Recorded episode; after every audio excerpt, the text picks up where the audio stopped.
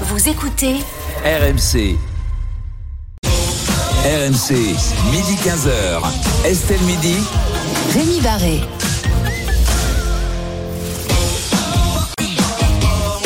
Bonjour à tous et bienvenue dans Estelle Midi comme tous les jours, midi 15h sur RMC et sur RMC Story. Nous sommes donc en direct du stand de la région Hauts-de-France depuis le salon de l'agriculture Porte de Versailles à Paris. Estelle, elle n'est pas là aujourd'hui mais elle sera de retour. Ses vacances se terminent tout doucement. Elle sera de retour avec nous dès lundi prochain. Autour de moi aujourd'hui, il y a toujours Alfred Orange. Salut Alfred. Salut Rémi, salut. Journaliste RMC. Perico Légas. Bonjour. Qui est chez lui aussi. Bah oui, puis on va, Salon goûter, d'agriculture. on, va, on va goûter quelque chose, je suppose, encore. On va essayer de t'organiser ça. Perico Légas, journaliste à Marianne évidemment. Emmanuel Dancourt est là également, journaliste indépendante. Salut Emmanuel. Salut Rémi, bonjour Bon, tout le monde. T'as trouvé le chemin jusqu'au jusqu'au stand des Alors, Hauts-de-France, ça va tenu en otage sur le- la Bourgogne-Franche-Comté. Ah bah, et forcément, voilà, de j'ai chez toi, ouais. jusqu'à chez toi. Bon, c'est bien. Et Benjamin Muller, journaliste et producteur du podcast Encore une histoire. Salut Bonjour Benjamin. Rémi, c'est vrai que c'est dur d'arriver jusqu'ici parce Ah bah. qu'on passe devant la Lorraine, on passe devant la Bourgogne, la Normandie, la Bretagne. Enfin. C'est pas évident de arriver sain et sauf. Surtout ça. Exactement. Si je peux me permettre. Allez, dans un instant, on va parler de la grève du 7 mars et de la CGT. Les mots sont forts hein, quand même, qui promet de mettre l'économie française à genoux pour faire face à la réforme des retraites, pour que le gouvernement cède. Est-ce que c'est irresponsable? Vous nous appelez au 32-16. À midi et demi, on parlera de cette initiative qui va faire parler aussi, je crois, c'est à Villeneuve-sur-Lot, faire payer aux fêtards en état d'ivresse les frais de leur prise en charge par la police. Est-ce que vous êtes pour ou est-ce que vous êtes contre? À 13h, rendre la cantine obligatoire pour faire manger sainement nos enfants. Est-ce que c'est une bonne ou une mauvaise idée? À 13h30, le meilleur du jour, comme tous les jours, sur RMC avec le zapping. À 14h, faut-il continuer à consommer de la viande? On en parle beaucoup, il paraît que c'est pas bon euh, pour la planète, il paraît que c'est pas bon trop de viande pour la santé. Vous nous appelez au 32-16 à 14h40 les immanquables d'Alfred Orange et on joue toujours aujourd'hui Alfred. hein Oui, RMC vous offre vos places pour une affiche de rêve mercredi 8 mars. Vous le savez, le PSG se déplace à Munich pour affronter en match retour le Bayern en Ligue des Champions. Eh bien, nous vous proposons de vivre l'expérience RMC, le voyage à Munich avec Oussem Loussaev de l'After, la rencontre avec Jeannot Rességuier avant le match et puis bien sûr votre place euh, pour le match Bayern-PSG. Restez bien à l'écoute toute la journée sur RMC et dès que vous entendez ça,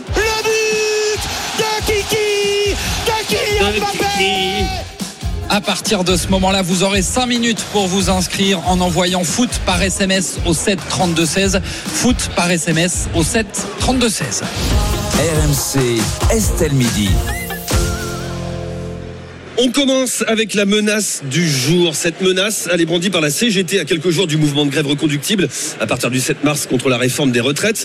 Alfred, le syndicat promet tout bonnement de mettre l'économie française à genoux. Oui, c'est ce qu'ont euh, promis cinq fédérations euh, du syndicat hier euh, pendant leur dévoilement du plan d'action. On parle ici des dockers, des cheminots, de l'industrie chimique, des mines et du secteur du verre.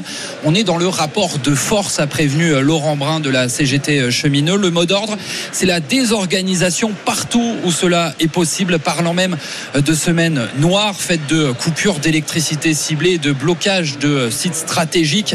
Les syndicats sont conscients hein, de leur capacité de nuisance et sont aussi renforcés, portés par le soutien de l'opinion publique. D'après un sondage au Doxa euh, dévoilé hier, 54% des Français se disent favorables à des grèves reconductibles. La CGT veut donc frapper fort. Le syndicat Rémi parle d'une impérieuse nécessité d'agir pour gagner le retrait de la réforme des retraites et il promet de continuer le combat jusqu'à la gagne. Grève du 7 mars, la CGT promet de mettre l'économie française à genoux. Est-ce irresponsable?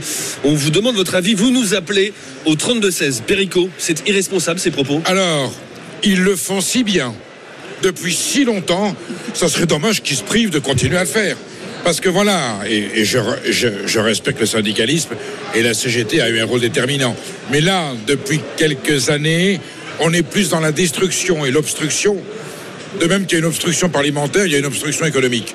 Donc là, Monsieur Martinez, je comprends qu'il soit dans son rôle. La formule est particulièrement malheureuse. Qu'ils disent on va cesser l'activité du pays pendant 24 heures, je comprendrai. Mais mettre l'économie française à genoux, les premières victimes, ça va être les pauvres, ça va être ses militants, ça va être la classe ouvrière, ce qu'il en reste. Donc je trouve que la formule a voulu être violente pour être médiatique et elle représente, elle dit beaucoup de choses de l'état d'esprit de ce monsieur. Ce qu'il veut, c'est d'abord ruiner l'économie pour pouvoir passer, faire, passer ses idées. C'est un très mauvais exemple. Et je pense que l'économie française, elle a surtout besoin aujourd'hui du soutien de la CGT pour la relancer, pour la redynamiser, pour la revivifier, que de dire on va entraver un peu plus les systèmes économiques pour apporter un peu plus de pauvreté, de détresse et de souffrance. Formule politique catastrophique. Ils viennent tuer ils viennent tuer l'opposition à la réforme des retraites. Un élément parmi d'autres, euh, tu sais que les élections pour la tête de la CGT, pour Eh oui. euh, c'est Bien c'est- sûr. c'est- c'est ce mois-ci. Hein. On a bien compris. Donc, s'il limite sa politique nationale à son enjeu personnel pour qu'il puisse préserver les prébandes, le confort financier qu'il a en tant que secrétaire général de la CGT, c'est quand même lamentable. En fait, c'est un petit bonhomme, quoi. Benjamin Muller. Oui, Perico a dit quelque chose de très juste. Je trouve qu'il tue l'opposition à cette réforme des retraites en faisant ça, parce qu'effectivement, quand il dit on met l'économie à genoux, euh, c'est pas les patrons du CAC 40, c'est pas les ministres, c'est pas les gens qui gagnent bien leur vie, euh, c'est pas les pas les, grands de ce monde qui vont en souffrir. Euh, moi, ce que je trouve euh, détonnant, c'est à quel point les syndicats ils sont dans leur job. Finalement, il dit on met l'économie à genoux, c'est une formule, c'est de la politique, c'est de la com. Au final, bon, c'est pas si grave, on n'en attendait pas moins de sa part. C'est à quel point il n'y a pas de proposition. Moi, je trouve qu'on a, on a un syndicalisme aujourd'hui qui fait plus rêver grand monde. Et euh, ce matin, j'entendais, c'était sur RMC, une dame issue du syndicat de la CGT qui disait Ah, je suis contente parce que dans mon entreprise, il y a 15 salariés, et ben il y a un tiers qui va faire grève euh, la semaine prochaine. Je suis tout excité, voilà, on est à fond et tout. Et à aucun moment, cette dame, je l'entendais dire Moi, ce que je pense pour l'avenir de notre pays, voilà ce qu'il faudrait qu'on relance, etc. On a des syndicats qui sont pas du tout dans la proposition. Or, si on regarde un peu à l'étranger, il y a des syndicats un peu plus, euh, comment dire, propo- euh, qui, qui sont plus Progressistes. Ouais, progressiste et même force de proposition. Mm. On peut être largement opposé au fait de travailler après 60 ans. Il n'y a pas de problème, il faut être dans la proposition. Là, c'est juste, on va bloquer le pays, on va faire chier les gens parce que, Ah, c'est plus que ça, hein, c'est plus que mettre la. Enfin, c'est pour ça qu'on a choisi de parler de ça bien aujourd'hui. sûr, mettre l'économie On- à genoux. Voilà, non mais c'est mettre l'économie française à genoux. Enfin, c'est pas, c'est pas Et donc, rien que quoi, de dire c'est quoi l'idéal de ce monsieur? Donc, on met l'économie française à genoux. Génial. Donc, dans un mois, au final, la réforme va se faire ou pas se faire. Pendant un mois, il y a des gens qui pourront pas Moi, prendre le train. Quand j'entends de mettre l'économie euh, à genoux, l'économie française, c'est bah il y aura des magasins qui fermeront, il y aura des usines qui fermeront, il y aura des gens au chômage. Enfin, je sais pas, mais ça veut dire ça, mettre l'économie. Bah, c'est ça que ça veut dire. Et c'est en ça que, en termes de com, c'est pas hyper fin. je trouve. Et- Emmanuel. Alors moi je trouve ça, euh, je serais plus sévère que toi Benjamin. Moi je trouve ça très très grave cette phrase. Je la trouve absolument scandaleuse. Non seulement elle est irresponsable, mais elle est complètement à côté de la plaque. Je trouve que c'est vraiment, pardon, hein, mais Bah, c'est vraiment peut-être- prendre les Français Si pour je des peux me permettre, parce que là on est sévère avec la CGT, peut-être à juste titre, j'en sais rien, pour rééquilibrer les choses. euh, quand on, hier on en a parlé, quand on a parlé de la déclaration d'Olivier Véran, porte-parole du gouvernement, qui nous promet l'apocalypse, euh, l'arrivée des sauterelles, euh, des sept quoi. Je dis pas que c'est mieux, hein. Non, non, mais, non, mais voilà, non, mais on, on- on a- on a l'impression qu'on est devenu, enfin, on, a- on a affaire à des propos qui sont complètement hors sol, Ah oui, d'un côté comme de l'autre. C'est c'est exactement ça. Et en- euh, plus on va mettre l'économie à genoux, plus il faudra travailler pour financer les retraites. Et moi, j'ai l'impression euh, que ceux qui manifestent, bah, ils le font finalement contre eux, parce que euh, d'une manière ou d'une autre, il va falloir qu'on paye. Donc si c'est pas nous qui, payons, bah, ce sera la génération d'après. Autant dire nos enfants. On est quand même sans doute le pays au monde le plus, le plus aidant, le plus accompagnant, mais tout ça a un prix. Et moi, je trouve pas que ce soit euh, payé si cher que ça, que de bosser euh, deux ans de plus, avec évidemment toutes les exceptions, euh, etc. Mais quand on voit la pauvreté croissante, et je reprends ce que disait Perico Légas, quand on voit la pauvreté croissante, les difficultés d'une partie de la population à subvenir à leurs besoins, moi je pense aux agriculteurs, ils sont nombreux ici, les agriculteurs, ils sont pas en train de penser à leur retraite, ils sont en train de penser à la saison prochaine, ils savent même pas s'ils seront là, ils savent pas qui va reprendre leur exploitation. Euh, quand on voit tous les commerçants qui sont en train de fermer, tous les centres-villes qui sont en train de s'appauvrir, tous les petits commerçants qui vont subir, parce que c'est pas parti pour le 7 mars, hein, c'est parti pour un sacré temps, hein, ça tourne dans les rédactions cette histoire-là, on sait bien que c'est parti Ouais. pour à peu près tout le mois de mars. Euh, moi je pense à tous les commerçants euh, qui vont devoir mettre euh, la clé sous la porte. Euh, moi ça me paraît complètement euh, effectivement hors sol. Après tu as raison, la retraite elle est imparfaite, Euh, les- le gouvernement il n'est pas fin non plus, Euh, mais il va peut-être falloir un moment arriver à se parler et arrêter de brandir en fait, des on- phrases on- en étendard. On critique quand même très souvent le gouvernement à juste titre et je trouve qu'on pose pas assez la question de nos représentants syndicaux. Moi, je trouve qu'on est représenté par des gens qui sont manichéens absolus. Ah, bah, il n'y a aucune force de proposition. Je trouve que quand il y a certains euh, qui vont, je dis pas qu'Olivier Dussopt est, est une merveille de démocratie et Mm. que machin, mais je trouve que quand tu as des mains tendues, en fait, il y a aucun dialogue. On n'assiste pas vraiment à des dialogues. Il y a quelques petites avancées qui viennent étrangement, moi, je trouve des républicains qui sont les plus, je les trouve assez mesurés, moi, depuis le début de ce débat. Ils essayent de faire des avancées. Les petites progressions, elles viennent plutôt d'eux, alors que habituellement, c'est pas non plus. euh, et- mais venant des syndicats, il n'y a pas grand chose. Venant de la CGT, encore moins. Et juste une chose, ça me rappelle le débat sur le, le blocage des, des pompes à essence. Je veux dire, c'est la même Ouais. chose. Mettre l'économie à genoux, Bah, c'était c'était la exactement. CGT raffinerie. Voilà, mais c'était la même stratégie, Mm. et ça a pourri la vie de beaucoup de monde. Allez, on vous pose cette question. La CGT promet de mettre l'économie française à genoux. Est-ce irresponsable? Si vous êtes adhérent de la CGT et que vous avez l'intention de mettre l'économie française à genoux, bah appelez-nous. Hein, au 32-16. Je ne sais pas si c'est son cas, mais en tout cas, Thomas est avec nous. Bonjour Thomas. Bonjour. Bienvenue Vous dans m'entendez Estelle Midi. Oui, on vous entend Oui. très Oui. bien, Bonjour Thomas. Thomas. Bienvenue dans Très Estelle bien. Midi sur. RMC, RMC Story. Euh, vous faites quoi, Thomas, dans la vie? Alors moi je suis euh, livreur, mais aujourd'hui je vais parler en mon nom puis au nom de, au nom de ma femme qui est euh, chef d'entreprise. Parce que D'accord, elle est chef en d'entreprise. Vous êtes où? Vous êtes dans quelle région, Thomas? Le Loire-Atlantique, D'accord, de quel côté? De quel, Dans quel coin? De Nantes. D'accord. Lorsque vous entendez la CGT qui menace de mettre l'économie française à genoux, c'est quoi votre réaction? Alors bah, déjà euh, hein, c'est une phrase. Hein, c'est, là on est on est euh, bah, typiquement dans, dans, dans le- la période où on va montrer nos muscles entre guillemets. Euh, maintenant, euh, la, la- question vraiment euh, sur la responsabilité, moi je pense que la responsabilité va à ceux qui ont la responsabilité. Hein. Quand on veut le pouvoir, à un moment donné, bah faut l'assumer. Donc ça va, ça va faire partie euh, des choses qui doivent assumer quoi. Donc un blocage de pays, euh, quand quand, quand euh, 80% des travailleurs sont pas d'accord, voilà, il faut assumer euh, de prendre une décision contre eux et de ce qui va se passer, c'est-à-dire du blocage. On, on, on va pas se laisser faire. Donc euh, euh, dans la graduation des choses, on a commencé par faire des petites manifestations. Euh, on n'est pas écouté, on n'est pas entendu. on, même, on en rigole. Là, j'entends vous parlez beaucoup de la CGT, mais nous, on n'est pas. Moi, je suis pas syndiqué, ma femme non plus. Et tous les gens qu'on rencontre dans les manifs, ils sont pas syndiqués. Hein, c'est pas, voilà, hein, c'est pas non plus l'alpha et l'oméga, le syndicalisme là dans la rue, en tout le cas en ce moment. Moi, je trouve qu'on a le droit de manifester, pardon Thomas, euh, mais de dire des phrases comme mettre euh, l'économie à terre, non. Franchement, il y, a- il y a deux choses différentes. Là. Et, et travailler deux ans de plus, oui. Euh, Pour moi, il n'y a pas, il y a pas euh, enfin, en tous les cas, dans la phrase, moi, quand je l'entends, il y en a une qui me choque pas, l'autre, oui.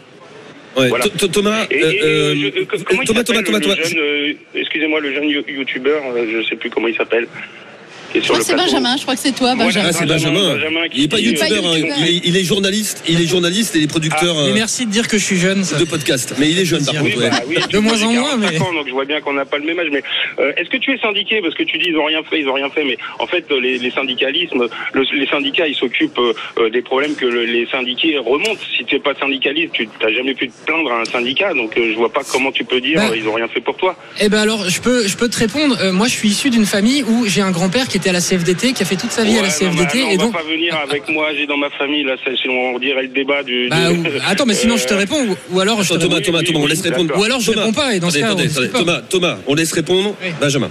oui, Euh, donc je disais, moi, moi je suis, j'ai vraiment grandi avec un grand-père pour qui la CFDT et le syndicat, c'était au-dessus de tout, c'était au-dessus des pouvoirs politiques. Et nous, on parlait beaucoup politique quand j'étais petit, quand j'étais plus jeune, quand j'étais ado à table. Et j'avais l'impression, moi, que les progrès, que le progrès social venait beaucoup, notamment de la CFDT à l'époque. Et donc moi, j'ai un peu grandi avec ce, ce truc-là du, du syndicat. Euh, moi, il se trouve que je suis euh, journaliste et que pour plein de raisons, j'ai pas eu envie de me syndiquer moi-même, mais j'aurais pu tout, tout, tout à fait le faire. Mais je trouve que le syndicat tel que me le racontait mon grand-père, et aujourd'hui, c'est plus du tout le même. Je suis pas en train d'accuser spécifiquement Martinez ou un autre. Je dis juste que moi, en tout cas, j'ai plus l'impression que ce soit très force de proposition. Peut-être que je me trompe. Bah, bah, bah, alors déjà, déjà, les syndicats, ils sont pas forcément là pour faire des propositions, ils sont là pour défendre en fait les droits des travailleurs. Parce que là, on parle beaucoup de progrès, de progrès, de progressisme.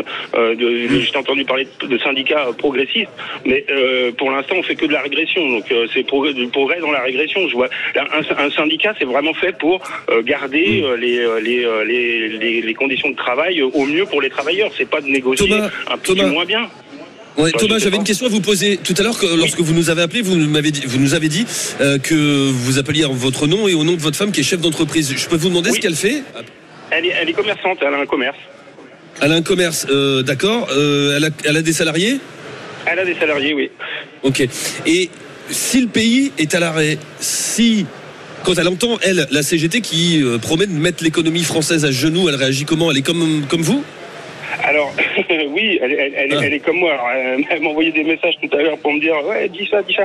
Euh, euh, en, fait, euh, très, très clairement, ce qui l'énerve le plus, c'est ça. C'est-à-dire, c'est de dire il y a des gens qui veulent défendre en fait leur, leur, leur, pain, hein, voilà, défendre leurs droits. Et on oppose à ça le fait que ah, mais ça coûte cher, on va plus avoir d'argent. En fait, c'est un peu comme Et si. elle a pas peur. Elle a pas peur pour son commerce. Bah, euh, elle a pas, elle a, elle a- elle a pas peur pour son commerce. Si, elle a peur pour son commerce. Quelqu'un qui ouvre un commerce, il a peur pour son commerce euh, à peu près tout le temps. Euh. C'est comme ça, c'est fluctuant le commerce. C'est jamais, euh, de toute façon, les commerçants, c'est- enfin, je veux dire, c'est, c'est jamais euh, tout rose ou tout blanc. Il y a des, il y a des hauts et des bas. Elle, elle, elle dis- dissocie complètement ça, en fait. C'est-à-dire qu'à un moment donné, euh, ça va au dessus. C'est, c'est un combat. euh, on est presque, c'est presque un combat idéologique. euh, là. Merci Thomas d'avoir été avec nous. Euh, Thomas qui nous appelait depuis la Loire-Atlantique. On vous pose toujours cette question. La CGT promet de mettre l'économie française à genoux. Est-ce irresponsable? Vous nous appelez au 32-16 et on rejoint Philippe en Corrèze. Bonjour Philippe. Oui, bonjour à tous. Bienvenue dans Estelle Midi sur RMC, RMC Story. Euh. Philippe, la promesse, la menace, c'est- c'en est une. hein, c'est une menace faite par la CGT. euh, elle, elle vous, euh, vous réagissez comment face à cette, euh, à cette déclaration? Bah, je réagis. Euh, ouais, c'est une, ré- c'est, c'est une, c'est une bonne parole de syndicaliste. Voilà, pour moi. euh, C'est-à-dire bah, C'est-à-dire que euh, le syndicalisme en France, moi, il me plaît pas du tout. J'ai, j'ai passé euh, plus, plus de 15 ans dans la fonction publique hospitalière. Et, et j'ai une vision, alors ça reste que la mienne, mais j'ai une vision du syndicalisme qui, de toute façon, euh, euh, n'est pas force de proposition, ce que vous disiez tout à l'heure, euh, qui euh, va à l'encontre euh, forcément de ce qui est proposé, mais euh, qui ne fait pas de, de propositions qui sont constructives pour moi. Alors d'un autre Mm. côté, euh, j'avoue que la sortie de Véran euh, est pas, est pas meilleure, hein, que le gouvernement n'est peut-être pas non C'est ce plus. qu'on disait tout à l'heure. euh, ouais, ouais, ouais. Ouais, Olivier Véran qui promet, la- qui promet l'apocalypse à partir de la semaine prochaine. hein. c'est ça, je pense que c'est très provocateur et très maladroit de sa part, et je pense que voilà. Mais d'un autre côté, euh, bah, la réponse n'est pas plus intelligente. Et Ah, moi, je- moi, ce que je crains, ouais. Oui, Philippe, c'est- pas ma position, hein, c'est pas, c'est pas ma position, mais c'est juste un sentiment. Euh, moi, après la déclaration d'Olivier Véran, dont on a traité hier justement à, à midi, qui promet l'apocalypse pour la semaine prochaine, euh, qui dit que ça va être dangereux pour la, Oui. il va y avoir des conséquences climatiques, des conséquences sanitaires, Oui, la etc. surenchère, quoi. Et là, la CGT qui réplique en disant on va ruiner l'économie euh, française. Moi, j'ai l'impression qu'avec ce type de déclaration là, c'est extrême d'un d'un côté comme de l'autre, qu'elles viennent du gouvernement. Olivier Véran, il est porte-parole du gouvernement quand même, c'est pas rien, ou de la CGT. Moi, j'ai l'impression que les Français, c'est une impression, se retrouvent comme les dindons de la foire, c'est-à-dire qu'au bout d'un moment, qui va payer d'un côté comme de l'autre, c'est-à-dire si le gouvernement ne cède pas, bah, ceux qui sont hostiles à la réforme des retraites euh, bah, seront euh, les dindons de la foire, mais en même temps, euh, si l'économie vraiment en prend un coup, bah, c'est les Français qui vont payer. Enfin, je ne sais pas si c'est le sentiment que vous avez. Moi, j'ai un peu l'impression d'être perdu au milieu de ces extrêmes. Exactement. De toute façon, euh, on est toujours les dindons, les dindons de la farce, non D'ailleurs ou de la foire, je sais pas. Mais euh, mais en tout cas, L'un et l'autre, on se comprend et ça marche. hein. Ouais, c'est ça. On passera Ouais. tous les deux chez, chez Adrien. Et- Ouais. Mais en tout cas, ouais, je trouve qu'on est, on est toujours, euh, c'est toujours, en tout cas nous qui payons, quoi qu'il en soit. Et malheureusement, euh, ouais, moi ce que je déplore, c'est ça aujourd'hui. Alors, euh, c'est que, c'est que d'un côté comme de l'autre, euh, bah, on travaille pas, on travaille pas ensemble. En fait. Mm. Pour, pour améliorer Merci. quelque chose, c'est que chacun sa position et, et, et c'est, c'est aussi pour ça que je pense que beaucoup de, de Français ne votent plus parce qu'ils n'ont plus de crédibilité. Beaucoup ne sont pas syndiqués parce qu'ils ne croient pas non plus aux syndicats. Merci Philippe d'avoir été avec nous. Philippe qui nous appelait depuis le département de la Corrèze. Perico, toi qui euh, qui connais beaucoup beaucoup beaucoup de restaurateurs, des métiers de bouche, des artisans, euh, tu as pu discuter. En plus, je sais que tu tu ne cesses de arpenter en ce moment le, les, les le salon de l'agriculture. Euh, Est-ce qu'on t'en parle? Est-ce qu'il y a une crainte de la part des artisans face au mouvement de grève qui, qui pointe là le bout de son nez à partir de la semaine prochaine? Non, il n'y a pas de panique. Il y a une inquiétude pour certains secteurs d'activité euh, euh, qui pourraient subir un peu plus. On est en période de récession, on est en période de difficulté. Euh, Les artisans, les professionnels se disent quoi Encore une épreuve de plus, encore une grève de plus. C'est vrai que ça démobilise la clientèle. En même temps, il y a un phénomène d'usure qui fait qu'on pense que ça n'aura pas l'ampleur escomptée. Et d'ailleurs, le fait qu'il dit ça va être le, ça va être la grande journée, ça on n'aura jamais vu ça. En général, quand on est dans la surenchère pour annoncer l'événement tant, euh, tant accouru, on a vu jusqu'à présent, c'est le contraire qui s'est produit. C'est une petite démobilisation. Ce qui craignent par contre, c'est qu'il y ait, il y ait cet, cet entraînement vers le dénigrement du travail, de la valeur de l'effort, de la valeur de... Voilà, On est en crise. On est moi, une je, je suis pas chef d'entreprise, Perico, je suis partisan, mais euh, je- moi je sais que vu le contexte actuel, euh, la, la- la flambée des prix, on sait que les gens tirent un peu la langue, euh, le, le nombre de commerces qui ferment, moi je le vois, j'habite, comme on dit en province, dans les territoires, j'habite dans le nord et, et dans une petite ville, une ville moyenne, je vois, des, je vois des commerces là, qui, bah, qui, qui baissent le rideau euh, et je me dis, moi si j'étais chef d'entreprise, quand j'entends ce type de propos, mais je serais hors de moi. Ah, mais ils sont Même si je suis contre la réforme des retraites, même si je dis que le gouvernement, allez, je vais le dire, ne vaut pas mieux. Là, je- euh, je- si je le pensais, mais Je, je répondais à ta question de savoir s'ils Ouais. craignent qu'il Ouais, y ait un impact. Mais moi, je trouve ça- Ce enfin, genre de propos, mais fait les mal- révoltes, ça fait mal au les indignes, surtout beaucoup d'entre eux ont été ou syndicalisés ou syndicalistes aussi, parce que le monde du travail et la, la- et la lutte ouvrière, ça a été quelque chose de très ancien. Et voir ce combat ouvrier, ce combat syndical résumé par cette phrase, par cette phrase par un des leaders nationaux du syndicalisme français, c'est dire qu'on est tombé bien bas, j'allais dire dans la dialectique politique et dans la dialectique syndicale. J'espère que le syndicalisme français mérite autre chose et que les enjeux seront défendus par des gens un peu plus responsables que ce monsieur Martinez. Et, et tout comme Véran sur l'apocalypse, n'oublions pas une fois encore qu'il est en campagne, euh, Martinez, qu'il y a des élections dans pas longtemps, ce qui peut expliquer le jusqu'au boutiste. Ah, Moi, j'ai l'impression. C'est surtout pas une raison, mais enfin. Jean- bon, bah mais oui. C'est une explication. Non, mais en campagne, en campagne, bon, il y a souvent un peu Mais d'excès. ça veut dire quoi que les syndicalistes sont des, sont des cons et des crétins qui ont besoin Non, de se mais- faire- Non, ça Non, veut mais dire que quand on fait des campagnes, souvent on est excessif. Mais ça veut dire C'est le que- principe d'une Ça veut campagne. dire que ces militants attendent ce genre de propos Non, pour se mais mobiliser. pour marquer les Mais esprits. Regardez, mépris. ça fait 20 minutes qu'on débat de lui. On parle de lui. Il a gagné. Il a gagné. Qu'on soit d'accord. là, là, il a tout perdu. Qu'on soit d'accord ou Là, pas avec il s'est lui. tiré une balle dans le pied. Il a tout je- perdu. Je suis pas sûr. Auprès de la Et- base la plus et radicale. Même ces militants de- sont indignés par la formule. auprès- Emmanuel- Alors, moi, Emmanuel je voudrais dire Dacour, aussi que je suis rapidement, très, rapidement. très en colère sur la- le choix de la date. C'est le 7 mars. On est à la veille de la journée internationale des droits de la femme. Oui, ça veut dire que s'il y a des blocages dans les transports, on ne pourra pas aller défiler le 8 mars. Et ça, déjà, le choix de la date mérite énormément. Euh, ça toute une partie de la population, plus de 50% de la population française, et j'espère les hommes aussi, qui sont concernés par cette date du 8 mars. Et forcément, ça va réduire les manifestations si on ne peut pas circuler. On vous a posé euh, la question, la CGT promet de mettre l'économie française à genoux. Est-ce irresponsable Alfred, on a voté sur les réseaux sociaux. Et vous Vite. répondez non à 56%, oui à 44%. Ça reste soutenu, hein. Quoi? Oui, quelques Ah oui. messages, bien sûr. Bien sûr, ça parle à plein de monde. Bien sûr. C'est soutenu. hein. Euh, Thierry qui nous écrit ce qui était irresponsable, c'est euh, l'attitude du président de mépriser à ce point les salariés. Puis Rachel, mettre l'économie à genoux ne va pas ruiner les plus riches, mais ça va sans nul doute enterrer les pauvres. Allez, dans un instant, la ville de Villeneuve-sur-Lot qui veut faire payer aux fêtards en état d'ivresse les frais de leur prise en charge par la police. Vous êtes pour, vous êtes contre? Vous nous appelez au 3216, c'est Estelle Midi. Nous sommes toujours en direct depuis le stand de la région Hauts-de-France au Salon de l'Agriculture. Il y a du monde autour de nous. Si vous pouvez vous faire entendre un petit peu, qu'on nous entende. Voilà, il y a du monde autour de nous. On se retrouve tout de suite sur RMC et RMC Story. À tout de suite. RMC, midi 15h. Estelle Midi. Rémi Barré. Estelle Midi, comme tous les jours, midi 15h sur euh, RMC, sur RMC Story, c'est le canal 23 de la TNT autour de moi.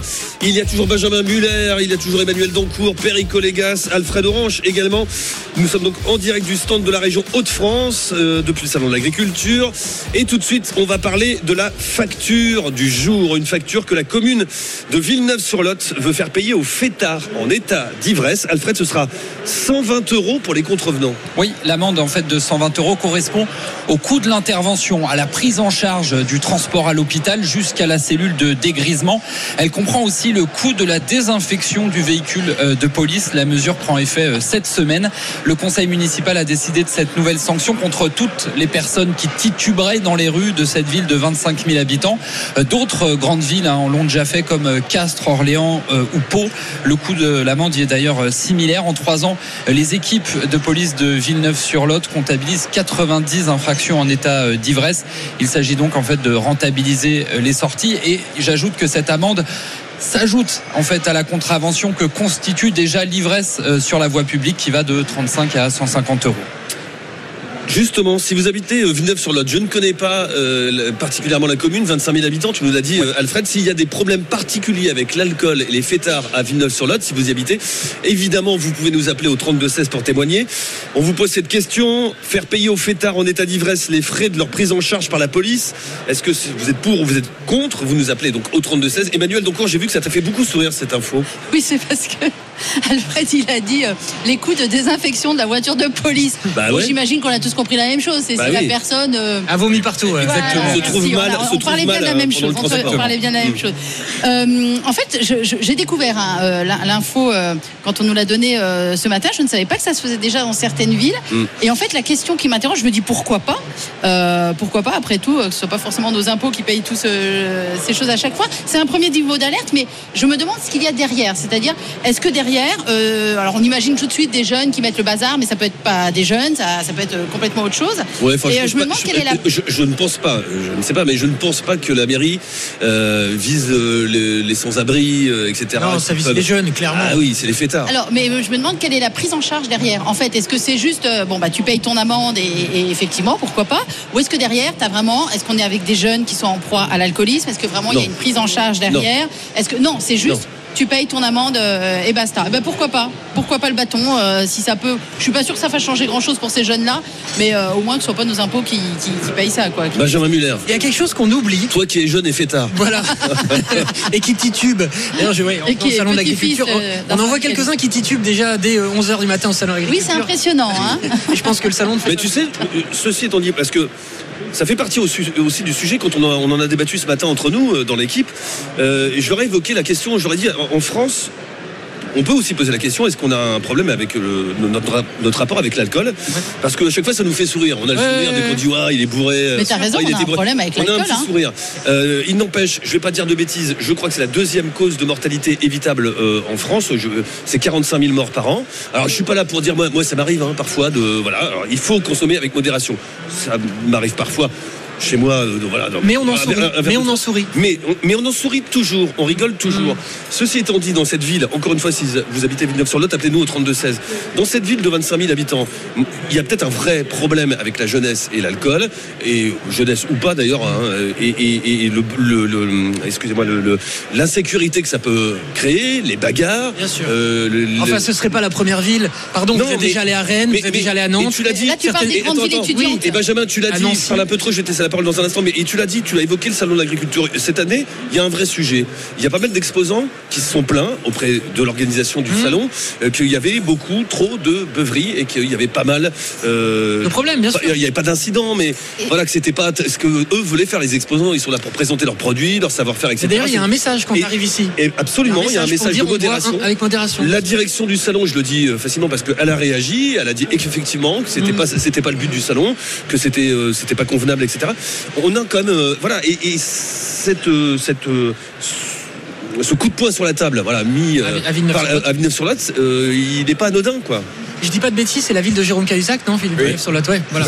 Euh, Ceci étant dit, je referme la parenthèse. Ça n'a rien à voir. Ça n'a rien à voir avec la C'est pas, choucroute. c'est pas une grande ville étudiante, hein, Villeneuve-sur-Lot, je pense. Hein. Tu vois, Euh, C'est pas eux qui ont le plus de problème avec leurs étudiants. Moi, je connais les situations à Nantes, à Rennes ou à Nancy. Nancy où j'étais étudiant pour le coup, Ah, là, une ville très étudiante où les jeudis soirs, les vendredis soirs, on appelait ça la rue de la soif. Ouais. C'était des boucheries. Bon, En alors, fait, il- et je, on et je ver- pense encore aujourd'hui. Et moi, je On pense. verbalise, on fait payer. Non, euh, non, non. Il y a- alors, il peut y avoir des amendes si vous allez trop loin. Pourquoi? Parce qu'il y a quelque chose qui existe quand même qui s'appelle le droit à la connerie. Je suis désolé, on l'oublie. Moi, j'ai eu à 18 ans, je me suis fait une beuverie euh, Ouais. pas possible où j'ai fini en, une forme de mini coma éthylique. Ouais. Je peux vous dire que ça m'a fait une leçon en rapport à l'alcool. Mm. Je suis très content de ne pas avoir eu d'amende en plus parce que le fait de se retrouver euh, à l'hôpital avec des médecins qui vous font une leçon de morale, ça vous, ça vous, ça vous soigne. Il n'y avait pas besoin que derrière les flics viennent me dire que vous allez rembourser parce que vous avez Ouais, vomi mais à alors, tu droite ou vois, à gauche. contre-exemple, moi, mon beau-fils a fait un coma éthylique à l'âge de 15 ans. Le discours du médecin n'a rien changé. Nos discours à nous n'ont rien changé. Et alors, après, il est mineur. Donc là, la bande, Ouais. elle est pour les parents. Manque de bol. Mais tu vois, on peut la répercuter sur son budget. Euh, moi, ça me pose question. Moi, je trouve même. que du point de vue de la collectivité, c'est aussi de son boulot et c'est aussi l'argent, l'argent public. C'est aussi pour ça. C'est aussi pour remettre dans le droit chemin des jeunes qui, à un moment, peuvent aller un peu trop loin. Pardon, mais on, on fait tous un jour ou l'autre une soirée un peu trop arrosée. On va tous un peu trop loin. C'est d'ailleurs la définition de la jeunesse. C'est tester ses Oui, mais limites. une fois, pour tester ses parle limites, de récidive. on va un petit. Je suis pas sûr qu'on parle de récidive. En fait, on parle de groupes de jeunes qui vont un peu trop picoler. Il y en a un qui va vomir et ça va coûter effectivement un petit peu d'argent pour nettoyer, pour aller le mettre en cellule de dégrisement. Mm. Ben, je trouve que c'est le rôle aussi de la ville d'accompagner ces jeunes-là. Peut-être pas de la police, mais bon, bref. Mais si, ça fait aussi Ah partie de son boulot, bien sûr, ça fait aussi partie de son boulot. Perico Légas. Le phénomène ayant toujours existé et étant constitutif de la sociologie française, je dis ça sous une vision de bien-être. On prend une cuite, euh, on prend une murge, euh, on est étudiant, on est jeune. Bon, si une collectivité territoriale en est au point de envisager, et ça existe ailleurs, la facturation, ce genre de dérive, c'est que ça a dû prendre des proportions inacceptables.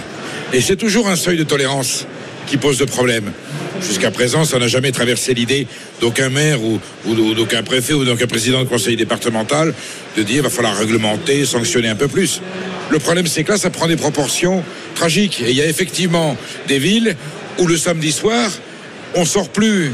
C'est-à-dire que c'est tellement abusif, c'est pas que ce soit violent, mais c'est tellement désagréable, ça prend des proportions tellement, fastidieuses et tellement nu- nuisibles que effectivement, euh, eh ben, la vie sociale s'en trouve, bouleversée, s'en trouve altérée. Alors qu'on décide à ce moment-là de facturer euh, les dégâts, je me dis toujours attention, est-ce que c'est pas au service public d'assumer ce genre de, de déboires et de débordements? On finit où? Je vais prendre un extrême extrêmement violent. En Chine, on facture la balle du condamné à mort à la famille. Là, ah, bah, tu- non mais si Non, on facture en la même cuite, temps, c'est bien, t'es pas dans les si on fa- Non, non, mais je C'est fais pas toujours dans la nuance. Je fais toujours dans la nuance. Si on facture la cuite, ensuite, on va. Est-ce qu'on va s'arrêter? On s'arrête où? On peut Ouais. facturer quand il y a une cirrhose, t'as une cirrhose, Ouais. t'as un cancer du foie, et ben c'est Ouais. à toi de le payer parce que t'avais qu'à pas picoler. Voilà, c'est la même ça le chose. seuil. C'est la même chose. C'est- ça le seuil. Vous êtes dans alors, la nuance. Alors que l'autre jour, par exemple, l'autre jour à. Mont-de-Marsan, je prends un exemple très concret. L'autre jour à Mont-de-Marsan, Rapidement, je vais aller au 32 et on est dans la thématique. Les jeunes militants des jeunesses, des jeunesses agricoles et la FNSEA, ils ont massacré la ville pour des histoires justement de d'eau, de restrictions d'eau à cause de la sécheresse. Il y a une manifestation des JA à Mont-de-Marsan. Ils ont déversé des ordures, de Ah la oui, boue bah oui. partout. Et là, le maire a décidé. Il y avait 250 000 euros de remise en état de la ville. Il a dit c'est pas à mes contribuables de payer. Là, on facture. Est-ce que les orgies et les buveries, est-ce qu'elles ont, est-ce qu'elles occasionnent des troubles de l'ordre public? Bah, euh, oui, si la police Eh intervient. ben, je- eh ben, il y a un seuil intervient, oui. au-delà duquel effectivement faut peut-être raquer. Allez, faire payer aux fêtards en état d'ivresse les frais de leur prise en charge par la police. Euh, Pour ou contre, vous nous appelez au 32-16. Je n'en doutais pas un instant. Évidemment, RMC est écouté à Villeneuve-sur-Lot. Ah. Et nous avons Sébastien avec nous. Salut Sébastien. Bonjour à tous. Merci d'être avec nous, Sébastien, en direct dans Estelle Midi sur RMC, RMC Story. Vous habitez donc Villeneuve-sur-Lot, Sébastien. C'est ça, tout à fait. Quel âge, quel âge vous avez, Sébastien 48 ans. 48 ans, très bien. Vous faites quoi dans la vie? Je suis agent immobilier. D'accord. Il y a un problème avec euh, les jeunes, euh, les fêtards euh, à Villeneuve-sur-Lot? Alors, on a, on va dire, une petite délinquance, pas une très grosse délinquance, mais une petite délinquance qui fait un peu peur. C'est un village de campagne. Et là, Ouais. on a un nouveau, nouveau maire là, de- depuis les dernières élections qui est très dynamique et qui essaye de re- de redynamiser dire, le centre. D'accord. Et comme Mais il y, a, il y a beaucoup d'excès la centre- nuit, euh, Ah, il y a beaucoup d'excès la nuit à Villeneuve-sur-Lot. Ouais. c'est ça.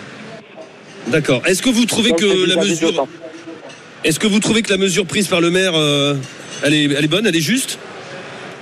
Euh, oui, je pense qu'elle sera bénéfique parce que c'est vraiment dans, ce, dans le sens de vouloir redynam- redynamiser le centre-ville qui a été euh, pendant plusieurs années accaparé par la jeunesse et du coup avec les, les excès qu'il peut y avoir avec. Donc c'est vraiment dans un souci de, de redonner le, le calme et la tranquillité du centre-ville de Villeneuve-sur-Lot. Oui, mais pardon, mais on parle surtout, Benjamin Muller. on parle surtout du samedi soir entre 23h et 4h du matin, où bon, le dynamisme Ah d'un en centre-ville, est Là, on parle de jeunes qui ne travaillent pas forcément, donc qui, euh, eux, les, les- la fête la nuit, c'est euh, du lundi au dimanche. C'est pas, c'est pas que le week-end. Là, c'est pas ciblé sur des jeunes actifs qui travaillent, des choses comme ça. Ouais, donc c'est vraiment un phénomène. C'est pas pour rien si la, la commune a décidé ça. Tu parlais tout à l'heure des, mairies, des, des rues de la soif, Oui. On a dans pas mal de villes étudiantes. Moi, je, bah, on est, on a- ça tombe bien, on est dans le, le stand de la région Hauts-de-France. Moi, j'ai fait mes études à Lille. J'ai vécu pas mal de temps euh, là-bas quand j'étais étudiant. Bah, Lille aussi, oui. Oui, mais attends, alors moi, à l'époque où j'étais, euh, la rue de la Soif à Lille, euh, elle n'existait pas. C'était, elle n'existait pas. Et quand j'y suis, j'habitais ce quartier justement où elle existe aujourd'hui. Et quand j'y suis retourné là, il y a, il y a quelques années, j'ai vu mais une transformation du quartier qui était incroyable. C'est-à-dire que moi, à l'époque où j'étais étudiant là-bas, le quartier, c'était un quartier, euh, c'est le quartier euh, euh, des Halles. C'était assez résidentiel, voilà. C'était des familles, c'était des, belles maisons de maîtres comme dans le Nord. Et puis il y avait aussi des, résidences étudiantes, tu sais, les, maisons de, de- maîtres qui sont transformées en, en, en- studio étudiants. Et c'était très tranquille. Quand j'y suis retourné il y a quelques années, depuis qu'il y a la rue de la Soif, c'est devenu. euh, je ne juge pas, mais c'est impressionnant le changement du quartier. C'est-à-dire que c'est vrai, c'est une réalité. Alors je peux passer pour un vieux con, c'est pas grave, mais il y a des tags partout, c'est sale, il y a que des bars ou des kebabs. Enfin, le quartier a été totalement Alors là, je transformé. trouve qu'il y a plusieurs sujets dans le sujet. Ouais. C'est-à-dire que si on parle uniquement de quand t'as 18 ans, tu te retrouves à 3-4 copains, tu vas voir un match de foot, tu picoles un peu trop et après tu chantes dans la rue, Ouais, c'est autre chose voilà. que les tags et, là, les tu kebabs et les machins. À Villeneuve-sur-Lot, c'est- Ouais, ouais. apparemment, c'est ce que nous dit En, journée, en semaine, alors là c'est un vrai problème. T'as toute la semaine. Là c'est de la santé publique. euh, Toi, à t'as toute la semaine à partir de 21h ou je sais pas 21h30 jusqu'à 2-3 heures du matin euh, que des jeunes à Vinet. euh, pff, Et toi-même, Rémi, ça t'est déjà arrivé de trop picoler quand t'avais cet âge-là oui, mais bien et de sûr. faire des conneries et bon, le lendemain tu oui, mais pas, oui, mais pas au point de transformer Ouais, et ouais. de pourrir la vie d'un quartier ou d'un centre-ville. Alors en tant que non buveuse d'alcool et, euh, et ayant vécu au centre-ville, donc euh, moi je suis dijonnaise, euh, à un moment j'ai vécu au centre-ville de Dijon, on parle pas des gens qui subissent aussi ces nuisances-là. Et effectivement, principalement les mercredis soirs, jeudi soir, vendredi soir, samedi soir, ça fait quand même 4 heures par semaine, hein, euh, où tu as tous les étudiants, et pas que les étudiants, mais principalement les étudiants bourrés dans les rues du centre-ville, parce que c'est là qu'il y a les bars, Ouais. évidemment. Euh, au bout d'un moment, enfin moi t'en t'en peux plus quoi. T'en peux plus, tu dors pas en fait, Mhm. parce que ça chante, ça rigole. Alors je comprends bien, hein, c'est la jeunesse, Ah oui, il faut que jeunesse l'a- se l'a- passe, l'a- etc. etc. Moi, je crois qu'on est sur un problème d'alcool beaucoup plus grave que ça. Euh, et ce que tu dis sur euh, l'île en témoigne aussi. Euh, sur un problème d'al- d'al- d'alcoolisation de la, de la jeunesse la en norme. France. Oui, c'est une sorte de norme. Et moi, qui suis quelqu'un qui ne boit pas, Mm. tu es complètement hors norme. Tu, tu n'es pas drôle, tu n'es pas sympa, tu ne t'empêches pas les autres de faire la fête, mais tu n'es pas dans le délire. Et, et c'est compliqué d'avoir une autre parole. Merci Sébastien d'avoir été avec nous depuis Villeneuve-sur-Lot et on rejoint Patricia. Bonjour Patricia. Oui, bonjour à tous. Bienvenue dans suis- Midi. Merci, Oui, c'est gentil. Bienvenue. Euh, je suis tout à fait d'accord. hein, euh, tous les maires de France, euh, de ce pays, recherchent de l'argent. Pourquoi pas faire payer à cette petite euh, délinquance hein, les frais que peut, Oh, que peut C'est pas engendrer. forcément des délinquants. Patricia, c'est pas forcément des délinquants. Écoutez, écoutez, ça casse beaucoup, ça où, détériore Patricia? beaucoup le matériel urbain. Vous Euh, habitez où Patricia Patricia, pardon. vous habitez Oui. où euh, à Bizané, dans un petit village de l'Aude. D'accord, mais il y, a- il y a ce problème-là chez vous? Euh, il y a- il commence à y avoir de la délinquance, même dans mon village. La drogue, euh, c'est pas d'aujourd'hui, Ouais, euh, du trafic ouais. de cannabis, même à Bizané, il y en a. Et là, on parle d'alcoolisme. Là, on, Non, on non, mais parle voilà, de vous me hein. demandez si ça existe chez moi. Oui, il y a de Ouais. la beuverie aussi chez des minots. Mais ce n'est pas à la police de, euh, comment dire, de, de, de, de, de raccompagner ces jeunes gens à domicile aux frais du contribuable. Déjà, la police, elle a autre chose à faire. Et j'étendrai même mes propos beaucoup, beaucoup plus loin. Ce sont les abus euh, euh, des appels aux pompiers. Hein, une piqûre Ouais, de guêpe, oui. c'est les pompiers. On appelle les Ouais. pompiers pour un oui, pour un non. Pendant qu'ils sont là, ils sont pas en train de sauver quelqu'un qui, qui, qui a un malaise cardiaque. Hein, Dieu sait Mhm. si en ce moment l'actualité fait, fait, fait, fait polémique quelquefois pour, pour des, des retards de, de SAMU et de pompiers. Et puis j'irai encore, je, comme j'ai dit à Alexandre au standard, moi c'est pas mes impôts et Dieu sait si j'en paye beaucoup. Ce ne sont pas mes impôts de payer même les, les comment dire les abus de drogue. Hein, la- L'affaire Palmade, moi je vais vous dire, Oui, c'est bah, pas ça, à moi oui. de payer les soins de Monsieur Palmade, là, je- ni des oui, autres oui. drogués. Non, non, s'il vous plaît, ni des autres Non, drogués on de ce vous a- pays. Patricia, on vous a entendu. Bon là, on, on, on- Ouais. on parlait pas des drogués, on parlait de même Mais si, à la limite, on peut même si le étendre cannabis le peut sujet du canna- aussi. hein. Rémi, le sujet du cannabis, pardon madame, mais moi je paye aussi des impôts comme vous. Et si plus tard l'un de mes enfants fume un jour du cannabis, j'espère que ça n'arrivera pas, et se retrouve en coma, se retrouve mal, etc. Je serais très content que les pompiers aillent le prendre en charge et aillent le soigner. Enfin, là, c'est l'alcool qui était visé Oui, mais je veux dire, spécifiquement. la logique, je la Oui, comprends, c'est la même. oui. Merci Patricia d'avoir été avec nous euh, au 32-16. Euh, on vous a posé la question euh, de faire payer aux fêtards en état d'ivresse les frais de leur prise en charge par la police. Vous êtes pour, vous êtes contre Alfred? Vous êtes pour à 57%, Ouais, contre ouais. à 43%. C'est assez serré. Ouais. Deux messages, celui de Dominique. Nous voilà dans la prohibition, punir des gens qui ne font de mal à personne s'il n'y a pas de trouble à l'ordre public. Je ne comprends pas. Mm. Et puis, euh, comme euh, un auditeur qui, qui partage l'avis de, de Patricia, ça leur apprendra. Le SAMU, les pompiers, les policiers ont autre chose à faire euh, de plus urgent que de soigner les alcooliques. Voilà. Allez, dans un instant, on n'arrête pas le progrès avec Anthony Morel, des machines high-tech entre les mains de nos agriculteurs. Pourquoi on parle de ça? Bah Parce que nous sommes toujours en direct du stand de la région Hauts-de-France depuis le Salon de l'Agriculture à Paris. C'est Estelle Midi, comme tous les jours, midi 15h sur RMC et RMC Story. À tout de suite. RMC, midi 15h. Estelle Midi. Rémi Barré. Estelle Midi, midi 15h comme tous les jours sur RMC et RMC Story, le canal 23 de la TNT. Je dis comme tous les jours, mais là c'est encore un jour exceptionnel comme tout au long de la semaine puisque nous sommes toujours en direct euh, du stand de la région Hauts-de-France depuis le salon de l'agriculture à Paris. Il y a du monde autour de nous, faites-vous entendre. Faites du bruit Oui, ça fait plaisir de vous voir en vrai. Voilà, et de le voir. Moi je le vois en vrai souvent, mais je suis sûr qu'ils sont ravis de te voir aussi. Anthony Moral est là. RMC Estelle Midi. On n'arrête pas le progrès. Salut Anthony. Salut Rémi, salut tout le monde. Dernier jour au salon d'agriculture pour nous depuis le stand des, des Hauts-de-France et on va parler aujourd'hui, euh, on va continuer notre tournée des innovations au service des agriculteurs. Le bon vieux tracteur, il est en train de se réinventer à la sauce high-tech et c'est presque en train de devenir euh, des Tesla d'échange. J'adore. Ah mais c'est exactement ça, c'est-à-dire c'est des, des petits bijoux de technologie et d'ailleurs on en voit ici sur le salon de l'agriculture mais tu sais que les tracteurs maintenant t'en as par exemple au CES de Las Vegas, le grand salon de la tech parce que ce sont en train de devenir effectivement des outils technologiques absolument incroyables pilotés par des intelligences artificielles. Les modèles les plus futuristes, on les voit pour ceux qui nous regardent à la télé, il y a même plus d'habitacles, il y a plus de cabines de pilotage en fait, c'est-à-dire qu'ils sont capables, c'est des robots. C'est des robots. Bah, on parle en fait de voitures autonomes, mais en fait, tu as des tracteurs autonomes aussi, c'est-à-dire qu'ils sont capables de se guider tout seuls sur la parcelle, de les cartographier, euh, d'avoir une analyse extrêmement fine grâce à des radars, grâce à des caméras, de savoir exactement où ils vont quand il faut faire demi-tour, éviter les engins agricoles, et puis surtout, on va aller vers de l'agriculture de précision, c'est-à-dire que le tracteur va se connecter à Internet, consulter les prévisions météo, l'historique de la parcelle, et il va savoir quasiment au centimètre près, eh ben, où il faut aller mettre, par exemple, des pesticides, de l'azote pour des euh, considérations écologiques, c'est intéressant. Et puis économique également, ça permet aux, aux agriculteurs bah, d'utiliser euh, moins de produits et donc d'optimiser leur, euh, leur, leur consommation. Ouais. Alors j'imagine, tiens, tu l'entends? J'entends bien. Je sais pas si c'est un tracteur, mais Si c'est un tracteur, je peux te le dire. Alors pas celui le high tech dont tu nous as parlé, mais ça c'est un, un tracteur classique. Euh, Anthony, alors, je te pose pas la question, mais ça doit, ça coûte- doit coûter très très très très cher. ouais, absolument. Parce Non. qu'un tracteur, j'ai entendu ça euh, ce matin, c'est euh, neuf. Aujourd'hui, bah, de base, c'est 150 000 euros. C'est hein. super cher, effectivement. Alors, j'ai pas le prix de celui Ouais. qu'on voyait juste ici, qui Ah, était c'est les encore un prototypes prototype, encore. tu vois. Ah, il Mais existe ça va pas déjà encore- Non, il y a des modèles, alors qui sont un peu moins futuristes que celui qu'on a vu ici, qui fonctionnent déjà en mode semi-autonome. Mais on peut faire des économies, même si ça coûtera très cher, parce que ce tracteur, plus de carburant. Enfin, si, il y a toujours un carburant, mais pas le carburant classique. Écoute bien, je vois que tu regardes Benjamin, tu, tu es attentif. Ouais. Je vois que tu es impatient de savoir. Ouais. Il, il roule à quoi? À la bouse de vache.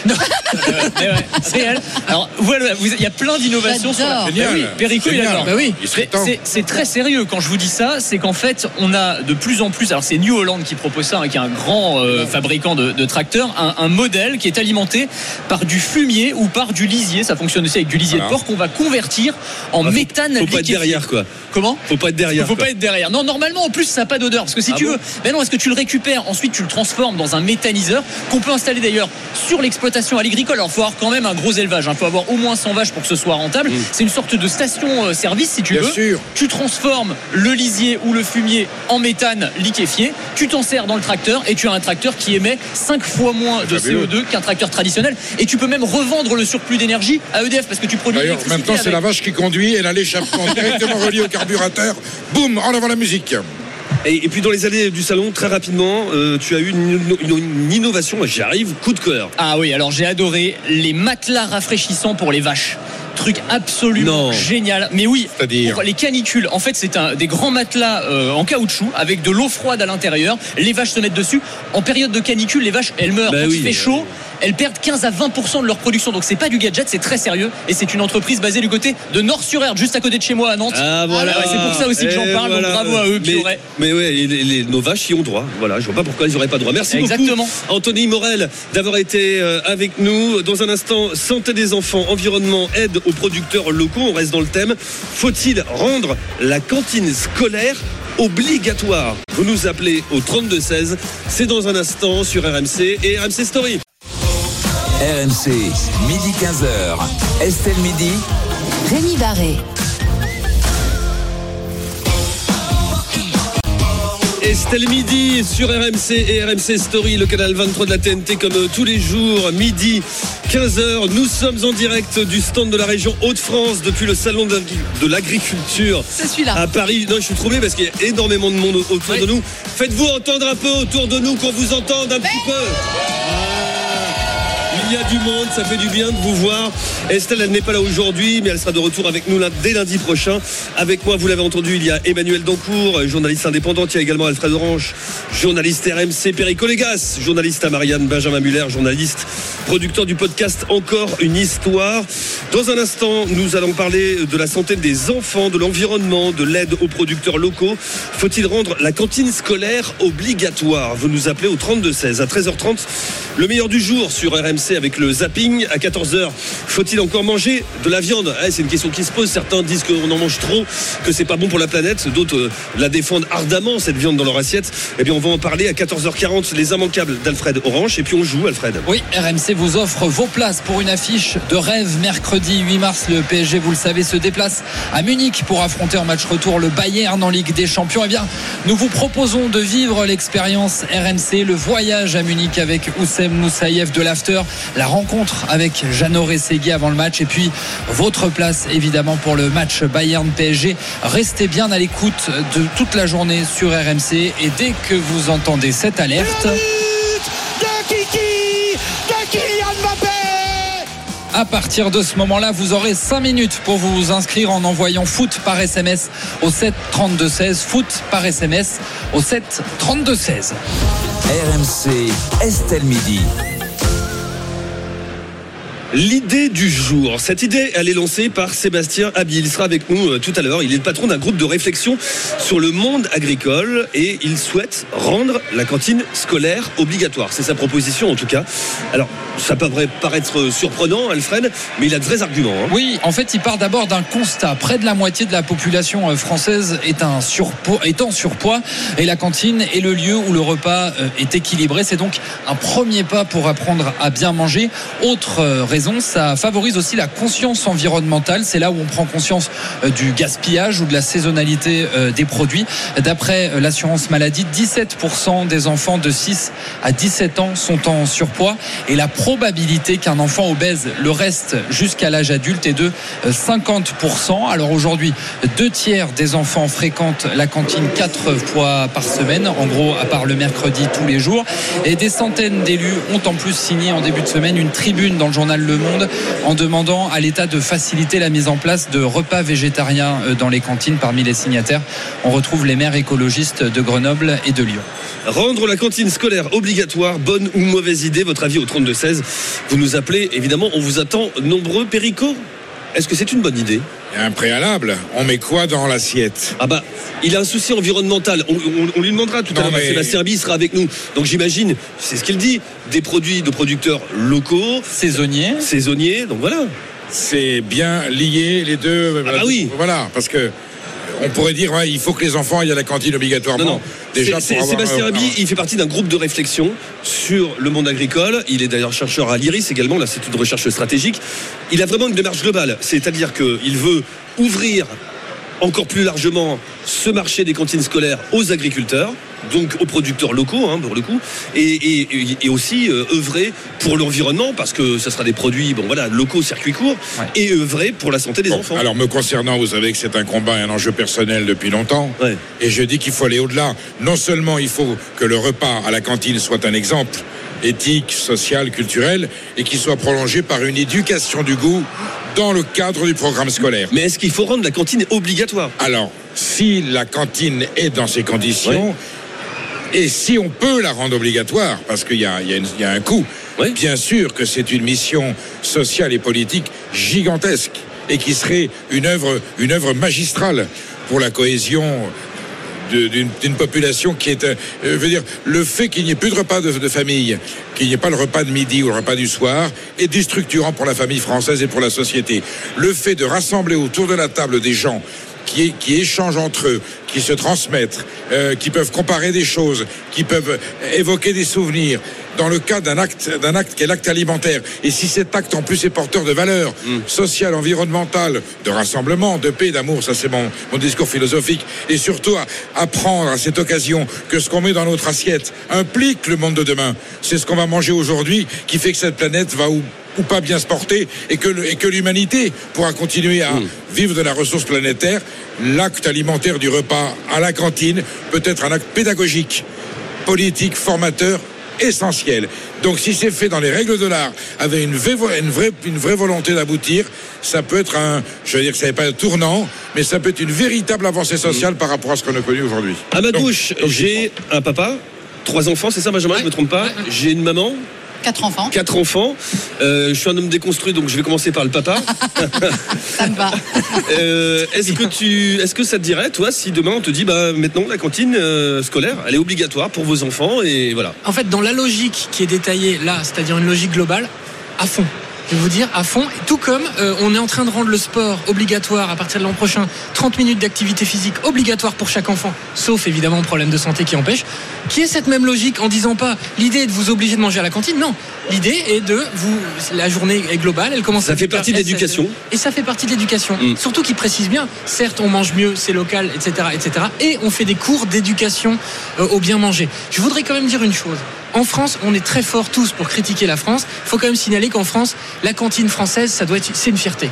Il y a quand même énormément de villes qui font des efforts pour du manger bio, pour du manger local. Ouais. Il y, La a- ville- il y en a, il y en a beaucoup qui font pas Pas que, aussi, hein. Eh pas ben, que, mais c'est vrai qu'il y en a, mais pas que. C'est une Attention, histoire de il y verre a à encore de moitié la merde. hein. C'est une histoire de verre à moitié vide ou de verre à moitié plein. Il y a encore de la merde, euh, Perico, de moins en moins sur les grandes sur les grandes villes notamment, mais même sur les petites villes, il y a des efforts qui Hélas, non. et, et il y a Hélas, des je efforts qui connais sont trop de cas qui sont inacceptables. Et, et ben moi je vais vous dire que les Mais je te dis chercheurs pas qu'il n'y a pas de progrès, Il immense. y a des progrès majeurs. Alors c'est toujours pareil. On peut parler Quand- du gâchis aussi, hein, du gaspillage. hein. alors attendez, Mm. quand on se compare avec nos voisins, Mm. on aime bien se comparer les modèles éducatifs avec les pays nordiques. Bah, dans les pays nordiques, ils n'ont pas du tout un accès à la cantine aussi peu cher, parce qu'on paye très peu cher en France. C'est souvent en rapport au- avec le revenu des parents. Ouais. Mais si vous avez des petits revenus, ça vous coûte quasiment rien. Et vous mangez bien, vous mangez des légumes, vous mangez des fruits, vous mangez de la viande, de la viande de qualité, souvent qui est bio, pas toujours, mais qui est souvent bio. Comparons-nous avec Pas le système américain. Pas toujours. Ah, non, mais je, je dis pas toujours. C'est de mieux en mieux. Il y a eu des efforts Bien de sûr, fait, mais il faut le euh, souligner. Il faut le ouais. souligner. Et est-ce, qu'on voudrait le modèle américain où là il faut partir avec son sandwich, donc tu Ouais. pars avec ton sandwich et des chips. Et on, alors, il y a une dernière chose, il faut associer toute cette réflexion avec le sport. Effectivement, s'il y a un enfant sur deux qui est en situation d'obésité, les capacités cardiovasculaires des enfants ont été réduites d'un quart en 30 ans. C'est-à-dire que vous prenez le cœur d'un enfant de 10 ans Oui. il y a 30 ans, vous coupez un quart de ce cœur, vous l'enlevez, c'est le cœur d'un enfant aujourd'hui. Donc évidemment qu'il faut mettre le paquet sur le sport, c'est fait, et sur la nourriture, et c'est une très bonne chose. Maman d'encours, est-ce que c'est une bonne idée? Alors, euh, je vais pas commencer comme je pensais commencer, je vais rebondir sur ce que tu as dit. Moi, le système américain, je l'ai bien connu parce que j'ai été scolarisé là-bas. Tu pas obligé d'arriver avec ta, ta nourriture. tu as des cantines, mais on te propose que du burger, que des trucs hyper gras qui nagent dans la graisse, etc. Donc, on veut pas de ça. Je suis d'accord et je suis d'accord pour dire les cantines françaises, c'est évidemment, si on compare avec le système américain, elles sont, elles sont bien mieux. Euh, moi, ce qui me gêne, euh, je, je suis d'accord d'avance avec tout ce que va dire l'invité. Je sais exactement ce qu'il fait, ce qu'il dit et son discours est extrêmement sensé. il Mais de là à rendre Mm. obligatoire euh, non pas obligatoire enfin c'est pas à mon avis c'est pas faisable et moi ça me met en porte-à-faux parce que je pense très bien cuisiner pour mes enfants je pense leur offrir une attention enfin une alimentation équilibrée depuis tout petit et d'un seul coup je me sens complètement culpabilisée en me disant euh, dis donc si tes enfants ils rentrent le midi ils mangent mal Mm. et bon en l'occurrence mes enfants sont à la cantine moi ce que je trouve très intéressant Surtout, comme disait Perico, il a pris un préalable, il a dit attendez, attendez, on met quoi dans l'assiette De quoi on parle? Bah oui, de quoi on parle? De quelle qualité, de quelle diversité euh, parlons-nous? Ce que je trouve intéressant, c'est ce qu'a fait Lyon, la ville de Lyon, euh, donc Grenoble, hein, deux maires écologistes, et c'est des cantines euh, qui fonctionnent.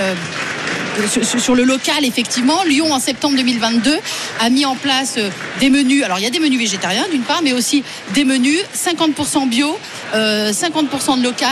Euh, ils servent, c'est 129 cantines hein, qui servent 26 500 euh, repas. C'est assez formidable ce qu'ils font. Mais c'est Lyon, c'est pas partout pareil. Et on Bah, sait très bien que dans les cantines, on va beaucoup rogner euh, sur les coûts, que ce soit les EHPAD, les cliniques, les cantines, etc. On va beaucoup rogner euh, euh, sur les coûts aussi. Donc voilà, tout ça me pose. euh, Eh ben, on va, question. eh ben, on va peut-être avoir des réponses. Je pense qu'on va avoir des réponses puisque Sébastien Rabi est avec nous. Bonjour Sébastien Rabi. Bonjour. Merci de nous rejoindre dans Estelle Midi sur RMC, RMC Story. Vous êtes euh, chercheur associé à l'IRIS, l'Institut de Relations Straté- Stratégiques, et directeur du club Déméter, c'est ça hein? Absolument.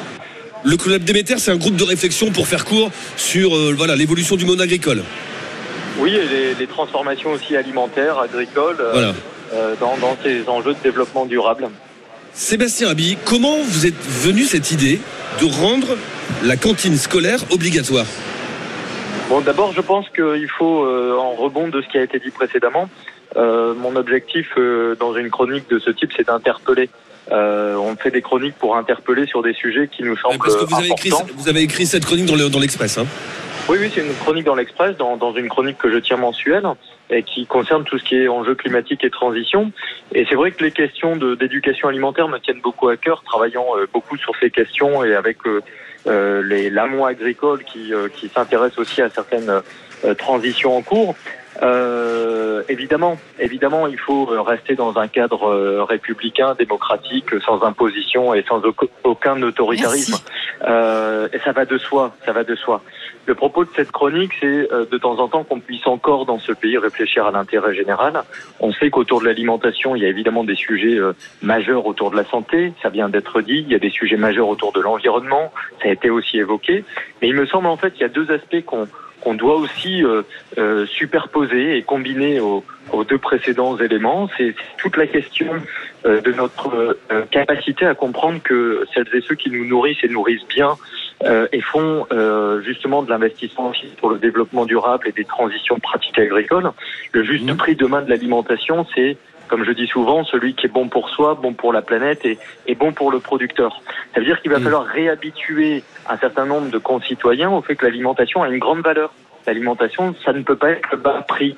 si en plus mais Sébastien des valeurs Habi- à côté des prix, il faut, faut- il faut, faut, euh, il faut regarder ça. Et je pense que ça démarre dans le plus jeune âge de reprendre Voilà. conscience de la valeur de l'alimentation. Dans votre esprit, dans votre esprit, Sébastien Habi, c'est euh, rendre, enfin le caractère obligatoire de votre proposition, c'est que la cantine, le moment du repas, ce que l'on mange, ça rentre dans le cadre de l'éducation dispensée par l'éducation nationale. Oui, absolument. Enc- Encore une fois, je réfléchis sur euh, un cadre euh, d'intérêt général. Euh, il y a des matières qui sont aujourd'hui euh, présentes dans les programmes scolaires. C'est quand même étonnant que depuis des décennies, à chaque réforme, le sujet de l'éducation alimentaire ne soit pas évoqué. Donc c'est vrai que cette chronique provoque sur le côté obligatoire, encore que on ne parle que de quatre repas euh, par semaine, et en aucun cas ça signifierait que quand on mange chez soi, les parents font mal manger les enfants. Ce n'est absolument pas le propos, puisque j'insiste sur une quatrième dimension, c'est que le temps euh, de la cantine scolaire est un temps de mélange, de brassage, est un temps de lien. On est tous préoccupés de voir l'individualisme progresser dans nos sociétés. Eh ben, on sait que le temps alimentaire, c'est un temps qui sert aussi à faire du lien social. Moi, si j'ai vu- passer des chiffres, Sébastien. on, on Ouais, perd le fil du Oui. lien par l'alimentation. Sébastien Habi, j'ai vu passer des chiffres. Alfred, peut-être regarder, euh, il y, a, il y a de ça, je sais plus, c'était il y a un an ou deux ans, sur le fait qu'on mangeait de moins en moins autour de la table, en famille, papa, maman, euh, enfin les, les- les parents et les enfants. Euh, que maintenant les repas sont de plus en plus décousus, c'est-à-dire qu'il y a le papa qui peut manger avant, par exemple, les enfants après. C'est surtout les Euh, enfants. On mange pas forcément la c'est même surtout chose. les enfants devant la tablette Ouais. ou devant les écrans et les Non, parents non, plus mais tard. non, mais comprend sur- plus tard, ouais. absolument, oui, et on mange plus ensemble et on mange pas, même parfois plus la même chose. Oui, et on sait, on sait que les nutritionnistes le, le démontrent depuis des années que l'éclatement du temps euh, alimentaire, l'individualisation euh, des repas, le fait qu'on mange en faisant dix autres choses euh, en parallèle n'est pas bon pour l'équilibre alimentaire, n'est pas bon pour l'équilibre social. Et donc, la cantine qui est scolaire, elle, c'est pas un restaurant, on parle bien de cantine scolaire, donc à valeur éducationnelle, peut être un temps obligatoire dans le même raisonnement que ce qui a été dit précédemment sur les, les, les, les moments d'éducation physique. C'est-à-dire qu'on est bien sur quelque chose qui doit faire C'est vrai qu'on apprend à faire brassage. du sport pour qu'on n'apprendrait pas à manger, quoi. Absolument. Et le brassage, le brassage aujourd'hui qu'on a dans les dans les clubs de sport, c'est un énorme brassage social, quels que soient les milieux. Et ben, l'école, c'est aussi ça. Et l'éducation alimentaire, si on n'a pas de place euh, le matin, l'après-midi, et ben, saisissons le temps de la cantine scolaire, d'un temps collectif, d'un temps de faire ensemble et de vivre ensemble pour faire une éducation au goût, une éducation à cet enjeu environnemental qu'il y a derrière l'assiette. Et encore une fois, j'insiste, parce que les sciences sociales doivent être réhabilitées et la démocratie, ça se joue aussi, par exemple, parfois autour de la table en s'écoutant, en bavardant et en rencontrant des gens qu'on ne connaît pas. Moi, Sébastien Habi, vous m'avez convaincu. hein. Alors là, je vote pour. Euh, et on va demander, on va- vous demande votre avis au, au, au 32-16. Rendre la cantine scolaire obligatoire, est-ce que c'est une bonne ou une mauvaise idée? Vous nous appelez donc au 32-16 et on rejoint Yann. Bonjour Yann. Oui, bonjour, vous m'entendez? Très très bien. Fort et Oui, clair. bonjour. Yann, vous, nous- vous nous appelez d'où Yann? Je vous appelle D'aulnay-sous-Bois. Aulnay-sous-Bois. Et vous êtes directeur d'école primaire, c'est ça? Voilà, c'est ça. Et en Bon. fait, moi, je voulais, je voulais réagir par rapport à ce que j'ai entendu. Et alors du coup, c'est peut-être un peu un débat parallèle, mais moi je voulais, je pense qu'il y en a qui n'ont pas trop conscience de, de la réalité du terrain. Et du coup, moi par exemple, je donne mon exemple. On a à peu près 300 enfants dans mon école, il y en a 250 qui mangent à la cantine. Et on a une heure et demie pour faire manger tout le monde. C'est c'est vraiment déjà très juste. Et bon, tout le monde mange dans de bonnes conditions, tout ça. C'est. Mais faire par exemple manger toute l'intégralité de l'école, en fait, on n'aurait pas les moyens humains ou même euh, la place nécessaire pour mettre ça en place, par exemple. Et je trouve qu'on n'insiste Ah oui, pas on- là-dessus. On va demander à Sébastien Abi parce que j'imagine.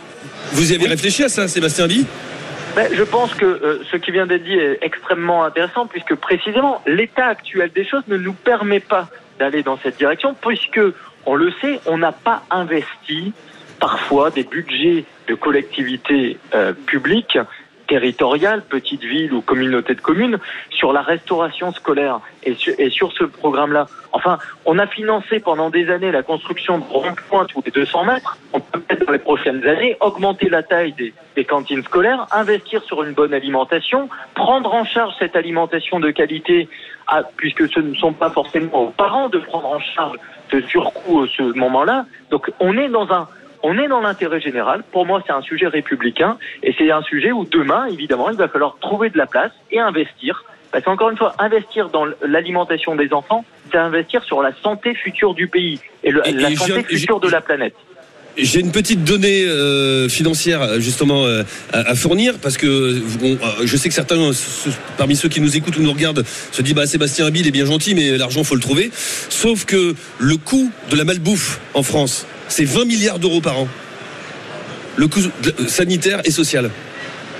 Sébastien Abi. C'est pour ça. Oui, oui, c'est pour ça. C'est pour ça qu'il faut bien 20 avoir en milliards, ça permettrait de financer la cantine. Hein Ben, le, il faut avoir une vision du temps long. On est un peu dans une société qui est omnubilée par euh, ce qui se passe uniquement du matin au soir.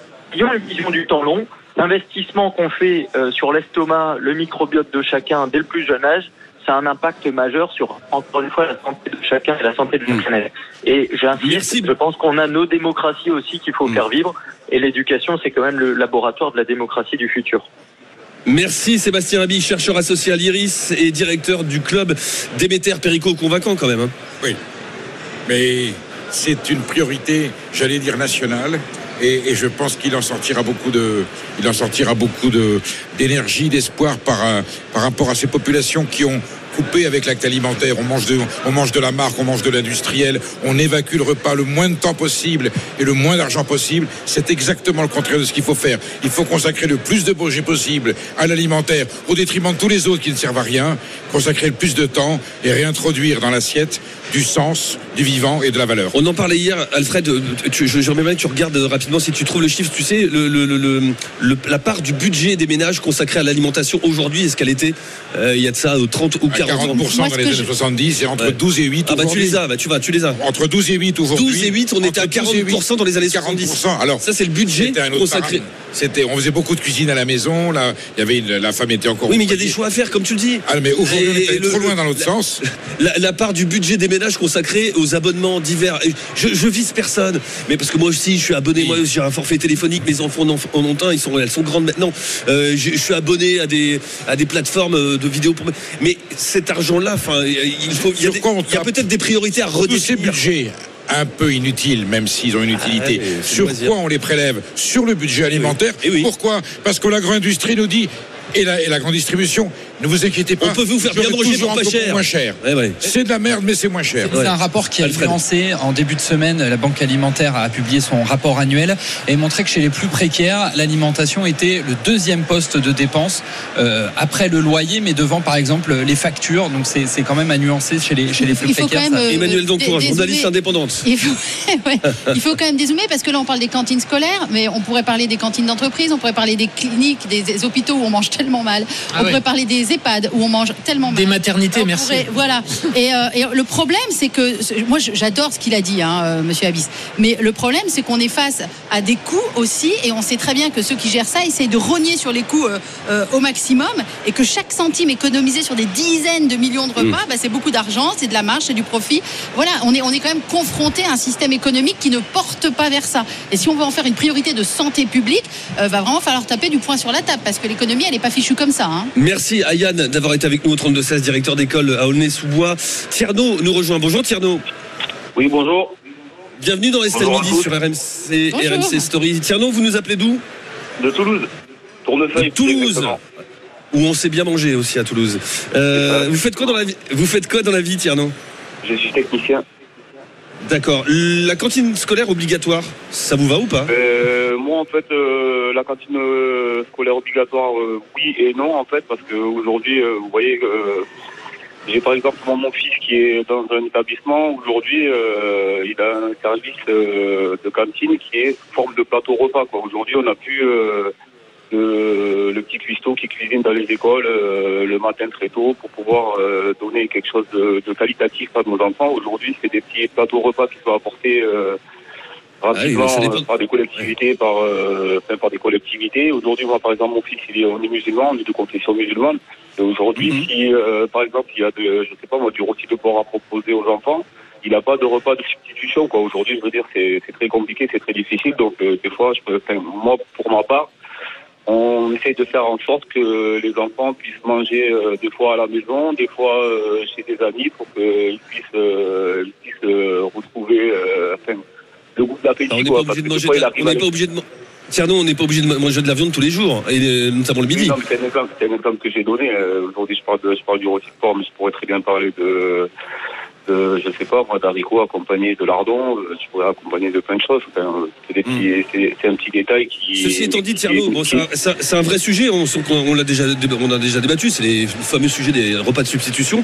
Moi, quand j'étais, euh, j'ai été animateur euh, en, en centre aéré quand j'étais plus jeune. Euh, la question se posait pas à l'époque. Moi, j'avais des, colons, comme on dit, euh, parmi euh, euh, mes enfants. Je les appelais mes enfants et je les considérais comme tels, qui étaient de confession musulmane. Et on le savait, puisqu'on demandait aux parents si vous voulez pas qu'ils mangent de porc, vous nous le signalez au début du centre aéré et puis on le note et on le notait. À la cantine, ils le savaient. Et quand il n'y avait pas moyen, bah, il y avait du jambon, purée jambon par exemple. Bah, moi, je donnais double dose de purée à, mon gamin qui était de confession musulmane et ça posait aucun problème, Tierno. Il, très il, bien. a, il a jamais eu de problème de santé, à ma connaissance. Et il, man- il mangeait très Oui, bien. mais ça peut pas être une politique globale, ça, Rémi. On peut pas raisonner comme ça de manière globale. On peut pas dire, bon, bah écoutez, dès qu'il y aura des porcs, on donnera deux fois plus de purée aux enfants Ah, oui. musulmans ou juifs. Non. Ah non, en fait, parce qu'on doit penser. Le, ce qui est très difficile quand on mène une politique d'éducation globale, c'est de penser à tout le monde, c'est de prendre en charge tout le monde. Oui, Moi, j'étais interne. Mais c'est- et je Et- dis pas que c'est simple. Moi, j'étais interne. Il y avait des musulmans, des juifs à l'internat. Et ben, quand c'était du porc qui était à table, on leur proposait du poulet et ça se passait très bien. Ouais, aussi. et personne ne râlait. Je veux Oui. et, et maintenant, c'est pas pourquoi le truc est devenu hyper Non, polémique. À l'époque, ça l'était voilà, pas. Non, mais ce qui me gêne, toi comme moi, on n'a pas la même idée là-dessus. Enfin, que, que je suis d'accord avec toi aussi, pourquoi pas. Mais je suis pas contre les menus de substitution. Juste, je m'interroge pourquoi il y a une telle cris- crispation sur le sujet. Et quand il y a crispation, bah, c'est. Oui. Voilà, en en fait, il y a cas- crispation parce que c'est devenu religieux, Ouais. alors qu'on pense plus aux gamins. C'est-à-dire juste- la, la minorité ne doit pas l'imposer à la Non, majorité. bon, ça, on, dérive un petit peu. On vous a posé la question. On, on va- on- on se recentre un petit peu. On vous a posé la question. Cette proposition euh, de Sébastien Abi, chercheur associé à l'IRIS, directeur du club Déméter. Est-ce qu'il faut rendre la cantine scolaire obligatoire pour que nos enfants mangent sainement C'est oui, c'est non. Vous êtes contre à 73% c'est- pour, à 27%. Côté obligatoire. Non, obligatoire le mot obligatoire, Je qui pense a qu'ils ont pas compris, Parce que mais ils tout ont le pas- reste du discours est génial. Non, mais ils n'ont pas compris. Si, je Euh, pense qu'ils ont compris, Perico. Mais C'est le mot obligatoire. Le Gaulois est réfractaire. On le sait. C'est pas moi qui l'ai dit. hein. Non. non, mais si on leur demande si l'impôt doit être obligatoire, ils vont Ouais. dire que non. Oui, Et les évidemment. 130 km sur l'autoroute non plus. Ouais. Donc voilà, c'est la question qui était viciée au départ. Estelle Midi tous les jours, midi 15h sur RMC, en direct du stand de la région Hauts-de-France, depuis le salon de l'agriculture à Paris. Dans un instant, ce sera le meilleur du jour sur RMC, notre zapping. À tout de suite. RMC, midi 15h. Estelle Midi. Rémi Barré. Estelle Midi tous les jours, midi 15h sur RMC. Nous sommes en direct du stand de la région Hauts-de-France depuis le salon de l'agriculture à Paris. Autour de moi, il y a toujours Emmanuel Doncourt, Benjamin Muller, Perico, Légas également. Tiens, Perico, regarde ce que j'ai juste à côté de moi. Regarde trésor, ces produits trésor. des Hauts-de-France.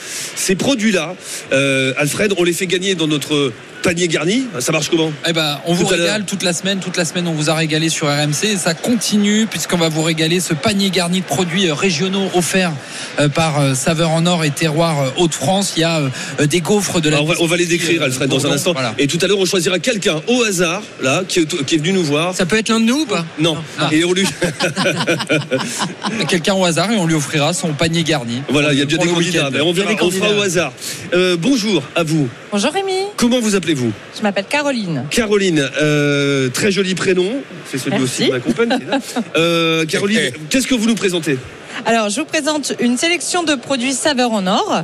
Donc, pâté à la bière, de Aulnoy-les-Valenciennes. Ouais. Un petit touquet, donc qui est un fromage euh, à la bière avec de la chapelure autour. Je le connais celui-là. Voilà. Délicieux. Les gaufres liégeoises, donc euh, avec des petits, enfin des gaufres liégeoises avec du sucre perlé. Perico. Pas à la bière. L'ail fumé d'Arleux, évidemment, à côté de chez moi. Ensuite, l'ail fumé d'Arleux. Donc voilà, ça c'est vraiment une spécialité Ouais. du Nord. Moi, j'en ai dans mon garage en ce moment, ça embaume tout le garage, hein, et il est grand.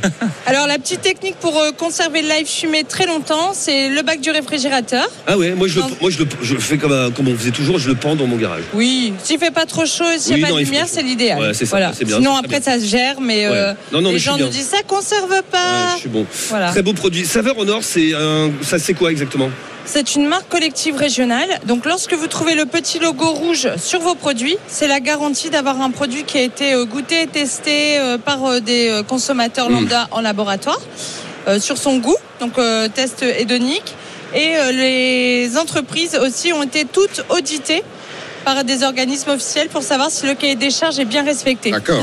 Tu, valides. Perico, tu Ah oui. valides. Ah oui. Bon. Et à côté de vous, Caroline, il y a Il y a Alain. Alain. Bonjour Alain. Oui, bonjour à tous. Euh, donc moi, je m'occupe de la marque régionale qui s'appelle Terroir Hauts-de-France, puisque c'était, euh, il y avait deux marques, puisque nous avons fusionné euh, la région. Donc moi, j'étais plutôt du, du sud. Ah, c'est ça. Donc vous étiez quel département Bah, de- puis la Picardie, l'Aisne, Picardie, l'Oise et la Somme. Ouais. Et donc voilà, donc on a des produits, des produits d'agriculteurs et d'artisans. Le cahier des charges est un peu le même que Saveur en Or, c'est-à-dire des matières premières régionales, des savoir-faire locaux, des, des produits dégustés et un, et un contrôle par un organisme extérieur. Il y a quoi comme produit là Alors j'ai amené des produits intéressants, par exemple un- une terrine euh, de porcelet rôti, euh, c'est un agriculteur qui fait tout de A à Z.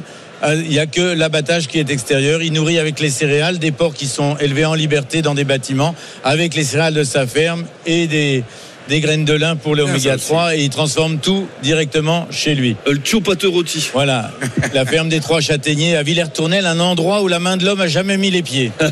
Du quinoa bio produit euh, à côté de. Château-Thierry dans l'Aisne par un jeune agriculteur. On fait énormément de légumes secs maintenant dans la région. Et à côté, il y a des patates. Des Juliettes, des sables de la baie de Somme, de la maison Bayard, qui est à peu près sur toutes les grandes tables de chefs étoilés.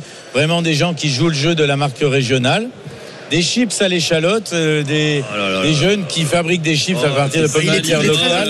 et avec de l'échalote Oh locale aussi, des pommes de des chips qui sont pas trop salées, plus épaisses pour qu'on goûte le produit, c'est-à-dire qu'on goûte bien la pomme de terre on est journalistes, et hein, de l'échalote. Alors vous allez moment, goûter. Alain, Alain. Et puis un symbole Ouais. de la Somme, le gâteau battu, qui était Ah, le gâteau de la maison Fréville, qui est le pape du gâteau battu Super. En baie de Somme. Voilà. Merci Alain. On rappelle le, le nom de votre euh, La réseau marque régionale s'appelle Terroir Hauts-de-France. Terroir Hauts-de-France et Caroline, c'est Saveur en or. Saveur en or. Merci d'être venu nous présenter tous ces beaux produits. Merci.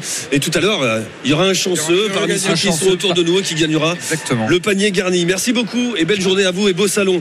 Allez, tout de suite, on passe au meilleur du jour sur RMC, c'est le zapping. RMC Estelle Midi. Le zapping RMC. Le zapping RMC, on commence avec les GG. Les GG, pardon. Sommes-nous devenus indifférents à la baisse du chômage? En déclin constant depuis de nombreux mois, le taux de chômage en France, il est actuellement de 7,1%, source de préoccupation pour les Français depuis longtemps. Il semblerait qu'aujourd'hui, tout le monde s'en fiche, ce qui ne surprend pas le cheminot des GG, Bruno Poncé. le chômage baisse un peu, sauf que la précarité, elle augmente. C'est-à-dire que tu as de plus en plus de gens aujourd'hui qui ont des salaires euh, avec leur salaire, et ça peut aller jusqu'à 1400, 1500 euros, qui peinent à vivre avec ça. Et c'est-à-dire qu'à un moment donné, tu peux raconter que euh, ton chômage baisse, mais si les gens vivent de moins en moins bien avec leur salaire, euh, là, tu, vas, tu es en train de créer une tension, et là, tu es en train de créer à un moment donné des travailleurs pauvres. Et je pense qu'en France, on n'a jamais autant de travailleurs pauvres. Et d'ailleurs, aujourd'hui, tu peux en entendre partout, dans tous les corps de métier. Tu as beaucoup de gens qui disent, mais moi, je vis pas avec mon salaire, et donc comment fais quoi? Perico, on a un problème avec Ah, le- c'est- le- le- la conception du chômage en France. Là, tout le monde s'en fout? Non, Mais la réalité, c'est que c'est pas parce que le chômage baisse que la condition sociale de vie dans le pays s'améliore. Au contraire. Et très souvent, d'ailleurs, la baisse du chômage signifie qu'il y a de plus en plus d'emplois précaires et de salaires faibles. Et finalement, les gens sont aussi malheureux. Pourquoi est-ce qu'on s'en fout Parce que les gens se sentent pas plus heureux. Au contraire, on s'est jamais aussi senti malheureux dans certaines catégories de la population qu'aujourd'hui en France. Il n'y a jamais eu autant de pauvres qui ne devraient pas l'être. Il y a toujours eu des pauvres, mais des pauvres qui ne devraient pas l'être. Si c'était au détriment de gens qui se sont enrichis, ça c'est inacceptable. Alors qu'il y ait en contrepartie du chômage en plus, en moins, ça n'a aucune importance. Oui, Benjamin Muller. quand on regarde les chiffres, certes, il y a moins de chômeurs, mais il y a par exemple explosion des créations d'auto, de micro-entreprises. C'est quoi quand on regarde dans le détail les micro-entreprises Euh, C'est les livreurs Deliveroo, les livreurs Uber Eats, euh, tous ces métiers de chiens, pardon. Emploi précaire. Euh, c'est une précaire. précarité extrême à l'américaine dont on veut pas. Donc ça, c'est un peu un cache-misère sur le chômage. Néanmoins, il faut quand même reconnaître qu'il y a une tendance structurelle à la baisse du chômage, si on met ça à part. Et c'est vrai que par exemple, François Hollande avait fait tout un casus belli de l'inversion de la courbe pour être à nouveau candidat. On se souvient qu'il n'avait pas réussi à inverser la courbe. Et à l'époque, on parlait de ça tous les, tout le temps. Vous vous souvenez que tous les mois tombaient les chiffres du chômage à 18h pile. Et à 18h01, toutes les radios ouvraient en disant bam, ça continue, bam, Hollande démission, bam. Et là, bah, c'est vrai qu'on n'en parle plus. On pourrait quand même reconnaître qu'il y a une petite tendance au mieux. Néanmoins, est-ce que les Français vivent mieux Non. Surtout que l'amélioration, c'est aussi des mesures prises, en- prises par Hollande qui jouent. Et alors ça c'est intéressant Eh ben de oui. dire, parce que maintenant les patrons notamment du MEDEF, ils osent pas franchement venir le reconnaître micro ouvert, mais quand vous parlez avec des représentants des chefs d'entreprise, etc., c'était quoi le CICE Comment c'était sa réforme CICE, euh, Lequel, le CICE Oui, le CICE de, Ouais. de Hollande, ils disent, Ouais. aujourd'hui on en bénéficie. Donc, et ils disent merci Hollande. Sur le moment, ils le disaient pas beaucoup, euh, Hum. nos Bon. amis. Apolline Matin, Nestlé sera-t-elle un jour condamnée? Il y a un an, RMC vous révélait des pizzas contaminées de la marque Buitoni, filiale du géant de l'agroalimentaire Nestlé. C'est cinq- 56 enfants, pardon, dont deux sont décédés, deux morts, avaient été fortement intoxiqués par la bactérie euh, E. coli euh, après avoir mangé ces pizzas. Aujourd'hui, les familles des victimes attendent toujours des réponses et dénoncent la longueur de la procédure. Perte de sensibilité et de longues cicatrices sur les mollets. Si Bérénice va mieux, il lui reste ses séquelles dues à trois semaines de coma après sa contamination et au quotidien, quelques contraintes. Prendre des médicaments pour le cœur et faire des séances de kiné trois fois par la semaine. J'ai plus le droit de manger des pizzas déjà faites. Pourquoi dans cette pizza il y avait une bactérie? Et je trouve ça méchant et moi je suis en colère contre ceux qui ont fait la pizza. Il n'y a rien qu'à changer. Il y a eu une audience préliminaire euh, début février encore été reportée au mois de mai. Quand on voit que l'enquête est toujours pas close au bout d'un an, aucune famille n'a été entendue, c'est regrettable. On veut qu'il paye, euh, mais pas que financièrement. Je veux qu'il soit jugé, qu'il soit reconnu coupable. Emmanuel Dancourt, tu, euh, tu entends la- j'allais dire le désespoir le- le- de, de ses parents, ça fait un an. Elle et- brise le cœur, Bérénice. Ouais. hein. Et encore, elle est vivante, la petite. Ouais. Il y en a deux qui ne le sont plus aujourd'hui pour euh, témoigner comme elle le fait. Euh, je trouve ses parents d'un courage dingue. Ils s'attaquent à un mastodonte quand même. Ils s'attaquent à Nestlé. Ils sont pas sortis de l'auberge, mais c'est une honte absolue qui n'ait toujours pas été entendue. C'est un truc de fou. On se disait avec Benjamin, mais attends, c'était déjà il y a un an, Buitoni. Bah ouais, c'était il y a un an. Et ça n'a pas beaucoup avancé euh, d'un iota. Et mais Nestlé, c'est toute la puissance financière, c'est des batteries d'avocats. Ils vont, ils vont rien laisser passer. Eux, ils se laissent pas attendrir comme nous euh, par la petite Bérénice. hein. Alors le. Oui. Perico Légas. L'enjeu est de savoir d'où venait la bactérie tueuse. Ah oui. Alors, si elle a été engendrée dans le laboratoire de fabrication, ce qui est impossible, c'est pas le cas, eh, d'où vient-elle? L'hypothèse serait qu'elle proviendrait de la céréale initiale, de la matière première. Ce qui signifie pas que le processus de fabrication aurait dû l'éliminer par un, protocole de chauffage. Et ensuite, il y a un autre problème. Cette bactérie a été mortelle parce que, au lieu d'être euh, éliminée au moment de la cuisson en micro-ondes, la durée de cuisson doit être absolument respectée. Au-dessous d'un certain seuil, quand on veut juste réchauffer, si la bactérie. Perico, on comprend, la, on comprend la complexité de l'affaire, mais, mais là, tu, tu l'entends aussi. Ah, moi, je comprends les Ça fait un veulent- an, ça fait un Ah an, il n'y a mais rien qui avance. La, la procédure est compliquée parce qu'on n'a pas le résultat de l'enquête. Voilà. Et si c'est la céréale qui est à l'origine, d'ailleurs le silo de grains dans lequel était la bactérie qui est responsable, du coup, Nestlé n'y est pour rien. Par contre, lui doit rendre compte pourquoi cette bactérie, elle est c'est pas vous qui l'avez engendrée, Hmm. mais elle est arrivée chez vous, elle était mortelle. Pourquoi votre processus et votre protocole de fabrication ne l'a pas éliminé Deuxièmement, s'il n'a pas éliminé, il y a toujours la responsabilité du consommateur. est-ce que vous avez bien utilisé le produit tel qu'il était? Voilà. Et comme la facture va être très très lourde, la justice attend d'avoir tous les éléments les plus déterminants et les plus probatoires avant de se prononcer. Mais quelqu'un paiera, quelqu'un paiera, c'est sûr. Je comprends les parents en attendant un an après. Apolline Matin, Nice doit-elle autoriser le cirque Zavata à s'installer d'ici 2028 On sait, tous les cirques de France devront arrêter les représentations, les représentations avec des animaux. Mais en attendant de se reconvertir, ils continuent de se produire dans les villes. C'est ce que souhaite faire le grand cirque Zavata à Nice, mais la municipalité s'y oppose fermement. Témoignage ce matin sur RMC des protagonistes de cette affaire qui va se régler devant la justice. C'est de l'acharnement sur notre profession. On ne sait pas l'avenir de notre métier, on ne sait pas l'avenir qu'on va donner à nos enfants. Pourtant, le cirque, c'est le spectacle le plus vivant qui peut exister.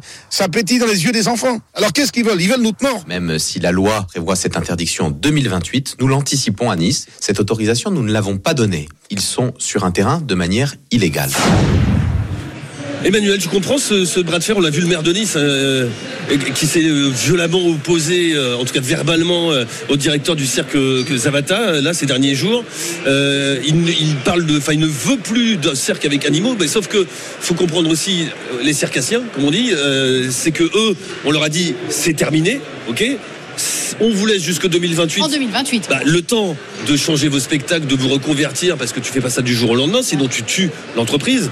Euh, tu comprends ce, ce bras de fer? Alors on parle de maltraitance animale en réalité. Ouais. C'est- C'est le sujet. On C'est accuse. ce que tu considères comme tel. On a- Non, le sujet est celui, on accuse euh, Oui. les circassiens Oui. de maltraitance animale. Ils disent mais absolument pas, on aime nos animaux. Moi, je, moi, j'aime pas le cirque, j'y vais pas, je ne sais pas euh, ce qu'il en est. Euh, ce que je, je comprends, c'est que Christian Estrosi anticipe sur euh, 2028, Oui, il veut alors qu'ils ont le droit de, parce que tu sais quand, arrives dans un, quand un cirque arrive dans une ville, ça se fait pas comme ça. Le cirque il se pose pas, il y a tout un tas de, de, demandes, d'autorisation pour les animaux, faut Mm. que les animaux soient à l'aise, etc., etc. Ça se fait pas comme ça. Donc il y a déjà eu tout un truc en sous-main, et puis d'un seul coup, paf, les deux parties font sortir ça euh, dans, dans la presse pour euh, chacun euh, faire leur petit, euh, leur petit bras de fer.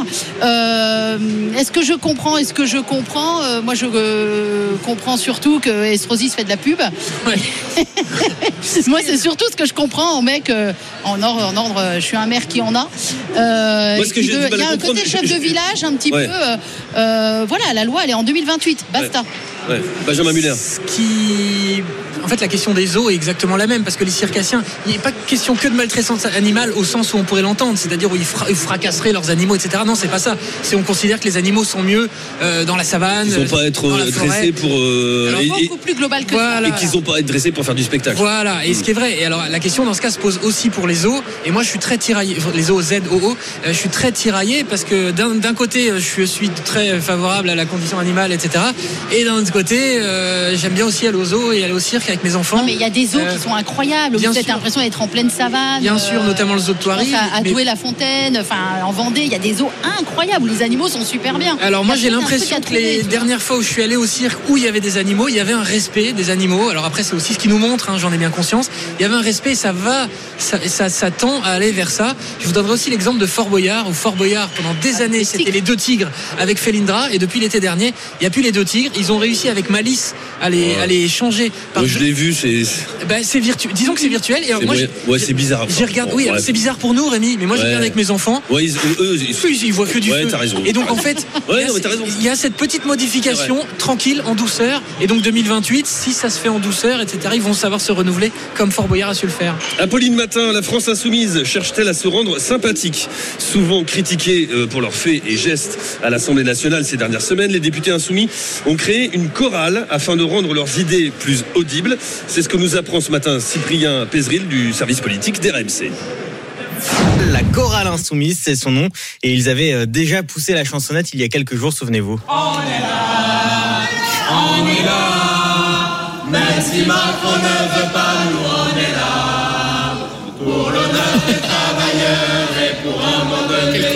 Ouais, c'était à la sortie euh, des débats sur les retraites. Et les insoumis sont donc euh, encore bien décidés à faire entendre leur voix. Ils sont une trentaine de députés LFI, Raquel Garrido, Clémentine Autain, Daniel Obono ou encore Alexis Corbière. Pour jouer les chefs d'orchestre et mener le chœur à la baguette, deux autres députés. Puis il y a des sopranos, des ténors. Et pour l'instant, ils sont encore à la recherche d'une salle de répétition. Perico Légas, tu vas acheter l'album ou pas? Non, mais c'est une communication politique comme une autre. On aurait préféré d'ailleurs qu'ils se contentent toujours de chanter que de brailler comme on les a entendus quelquefois avec des propos absolument inqualifiables et, et insupportables. Si ça peut apaiser le débat et si ça peut leur donner l'illusion, eux, de servir à quelque chose, ma foi, qu'ils se Je te fassent fais un pari, Péricot. Emmanuel Doncourt. Je te fais un pari. La chorale, parce que l'idée, c'est de reprendre des chansons populaires, genre Edith Piaf, de changer les paroles et de s'entraîner pour euh, les manifs. Je te fais un pari. Dans deux mois, la chorale, elle n'existe plus. Il n'y a déjà Oui, plus personne. C'est un énorme coup de, de, de- de coup de com et basta, quoi. Les chorales, c'est sympa, tout le monde aime ça. Ou alors qu'ils fassent une chorale intergroupe et qu'ils se mettent tous à chanter. Ah, ça, ça serait magnifique. Qui existe avec le foot. Mais bien sûr. Il y a des tournois de foot où je crois qu'à un moment ils refusaient ceux de l'extrême droite dans leur tournoi de foot. Oui, mais alors, ce qui était bah, un peu débile enfin, parce ceux, que. Ceux droite, ils sont des leurs. Ils sont élus Voilà, par le peuple ouais. français et ils sont aussi légitimes que les députés de la France Insoumise, les députés du Rassemblement National. Toute autre conception de cette phrase est du fascisme. Mais nous, quand on fera une chorale à RMC, ce sera toutes les émissions confondues, tu vois. Bien sûr. Voilà. Les Bourguignons, les Bourguignons et les Basques. Je m'en occupe. Et il y aura un double album euh, d'or, j'en suis sûr. Ça, ça, j'en suis convaincu. Voilà, au profit des restos du cœur. Exactement.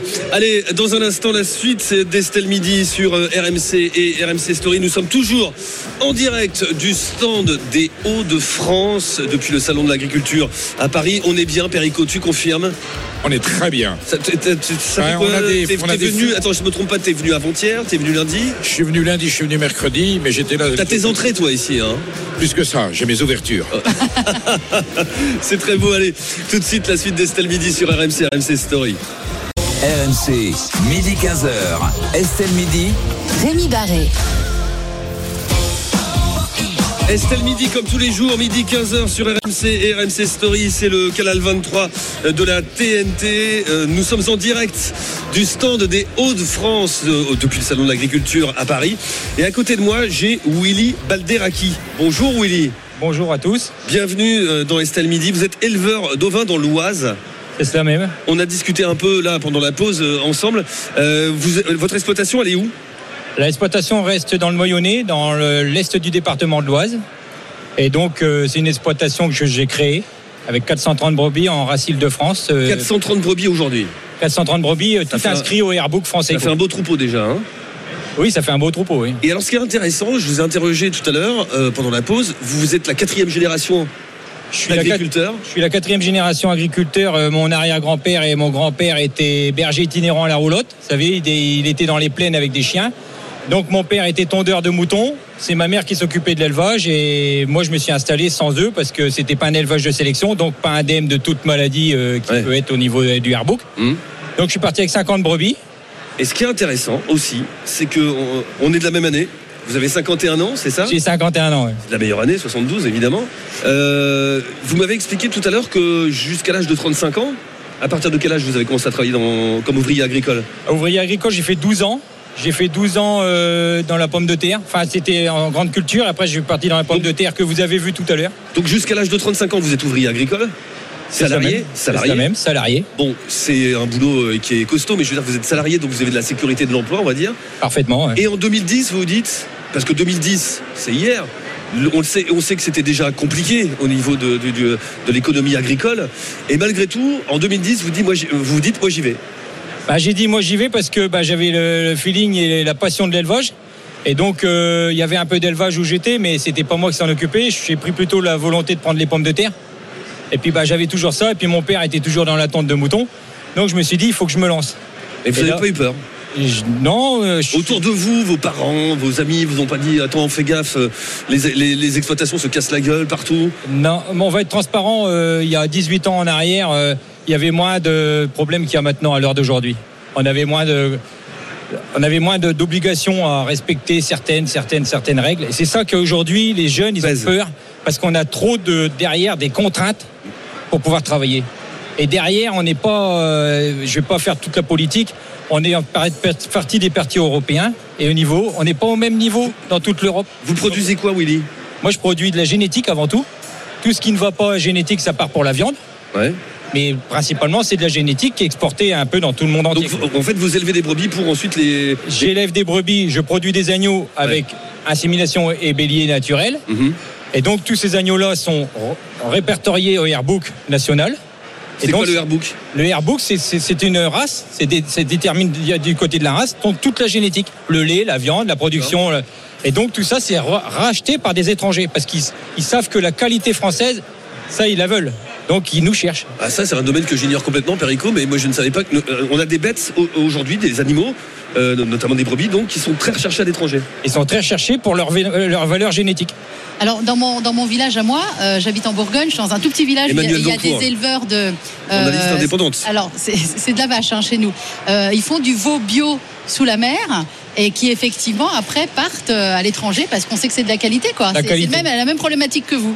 On la qualité, la France voilà. la qualité. On a un patrimoine euh, ovin, bovin, porcin, une diversité de races et des qualités de races par rapport à l'environnement qui fait qu'on a une production de viande absolument sublime. Et c'est ça qu'il faut préserver. Et ça, c'est en danger aujourd'hui. C'est en train de reculer en France. Alors qu'à l'étranger, on nous demande comment il faut faire pour avoir ça.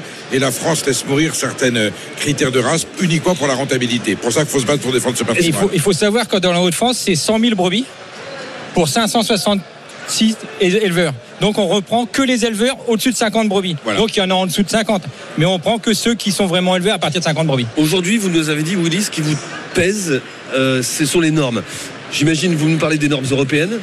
Il y a les transcrites en France. On mhm. sait qu'en plus on a une spécialité, je ne sais pas si vous le constatez, on a une spécialité en France, c'est connu, à Bruxelles on se moque de nous pour ça. Hein. Il y a une norme qui est euh, décidée à Bruxelles elle doit être appliquée en France et nous, on la surnorme. On la On surnorme. encore plus fort. On veut toujours être plus fort, on veut toujours être plus blanc que blanc. Et en vérité, les autres pays nous prennent au-dessus parce qu'eux, ils respectent que la réglementation européenne. Merci Willy d'avoir été avec nous. C'est quoi le nom de votre exploitation? C'est Balderaki Willy, je suis individuel. Merci. Merci Balderaki. beaucoup. Merci. à vous. Willy d'avoir été avec Merci nous. à vous. Allez, dans un instant, la suite d'Estelle Midi sur RMC en direct du stand de la région Hauts-de-France depuis le salon de l'agriculture euh, à Porte de Versailles à Paris. Vous êtes nombreux autour de nous. Faites du bruit. Ça fait plaisir de vous entendre. Il paraît qu'on en mange. Perico, on vient de l'évoquer à l'instant. Il paraît qu'on en mange encore trop et que ce n'est ni bon pour notre santé, ni bon pour la planète. Je parle de quoi? De la viande. de la viande, faut-il encore manger de la viande On va en discuter. On va en discuter, vous nous appelez au 32-16, c'était Estelle Midi sur RMC, RMC Story. RMC, midi 15h. Estelle Midi. RMC, midi 15h. Estelle Midi. Rémi Barré.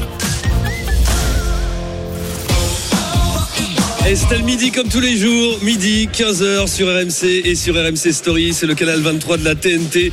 Nous sommes toujours heureux d'y être en direct du stand de la région Hauts-de-France depuis le salon de l'agriculture à Paris. Il y a beaucoup de monde, beaucoup de monde autour de nous. Faites-vous entendre qu'on vous entende, mais voilà, ça fait plaisir. Estelle, elle n'est pas là aujourd'hui. Elle sera de retour avec nous dès lundi prochain. Avec autour de moi aujourd'hui, Alfred Orange, journaliste RMC, Perico journaliste Marianne, Emmanuel Dancourt, journaliste indépendante. Et Benjamin Muller, C'est la Corrèze journaliste et producteur du podcast. La Corrèze est Encore très une histoire. Il y a la Corrèze La qui est venue Corrèze est faire dans la place, un petit hein. tour dans- chez, les Hauts-de-France. Visiblement, Euh, l'apéro a été euh, Ouais. festif. Corrézien, C'est la Corrèze. On va pas parler apéro tout de suite, mais on va parler viande, décriée par certains, incontournable pour d'autres. Faut-il encore manger de la viande? On vous pose la question. Vous nous appelez au 32-16 à 14h30. RMC s'engage pour vous. Euh, on parlera notamment de, enfin, on va parler de Romain. Euh, on va reparler de lui parce qu'on avait déjà évoqué son histoire. Romain, il est handicapé, il est en chaise roulante et il était coincé dans un logement inadapté. Oui. On a de bonnes nouvelles pour lui. Euh, on parlera également euh, des immanquables avec euh, Alfred Orange. On parlera de quoi notamment Alors on va parler du métier de fonctionnaire qui ne fait plus rêver et puis on parlera aussi de ces mystérieuses tonnes de cocaïne qui se sont euh, échouées sur les plages de la Manche. Et on joue Alfred. Absolument parce que RMC vous offre vos places pour une affiche de rêve mercredi 8 mars. Vous le savez, le PSG se déplace à Munich pour affronter en match retour le Bayern en Ligue des Champions. Eh bien nous vous proposons de vivre l'expérience RMC, le voyage à Munich avec Oussam Moussaïef de l'After, la rencontre avec Jeannot Rességuier avant le match et puis bien sûr votre place pour le match Bayern PSG. Restez bien à l'écoute toute la journée sur RMC et dès que vous entendez cette alerte...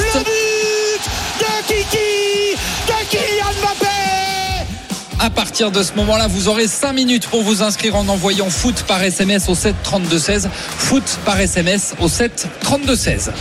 RMC, Estelle Midi.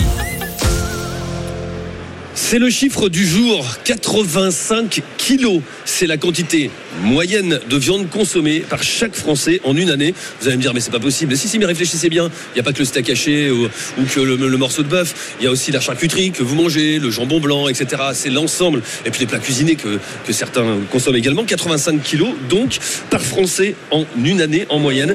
Alfred, on a même mangé un peu plus de viande l'an passé. Oui, c'est ce qu'assure le ministère de l'Agriculture qui donne toutes ces données. La consommation de viande par habitant a légèrement augmenté, 0,7% euh, en plus. Le podium euh, des viandes dans notre assiette, le porc en tête, la volaille et puis le bœuf. Mais depuis euh, 25 ans, on en mange globalement de moins en moins. Le pic, c'était en 1998 où les Français avaient mangé 94 kilos de viande par personne.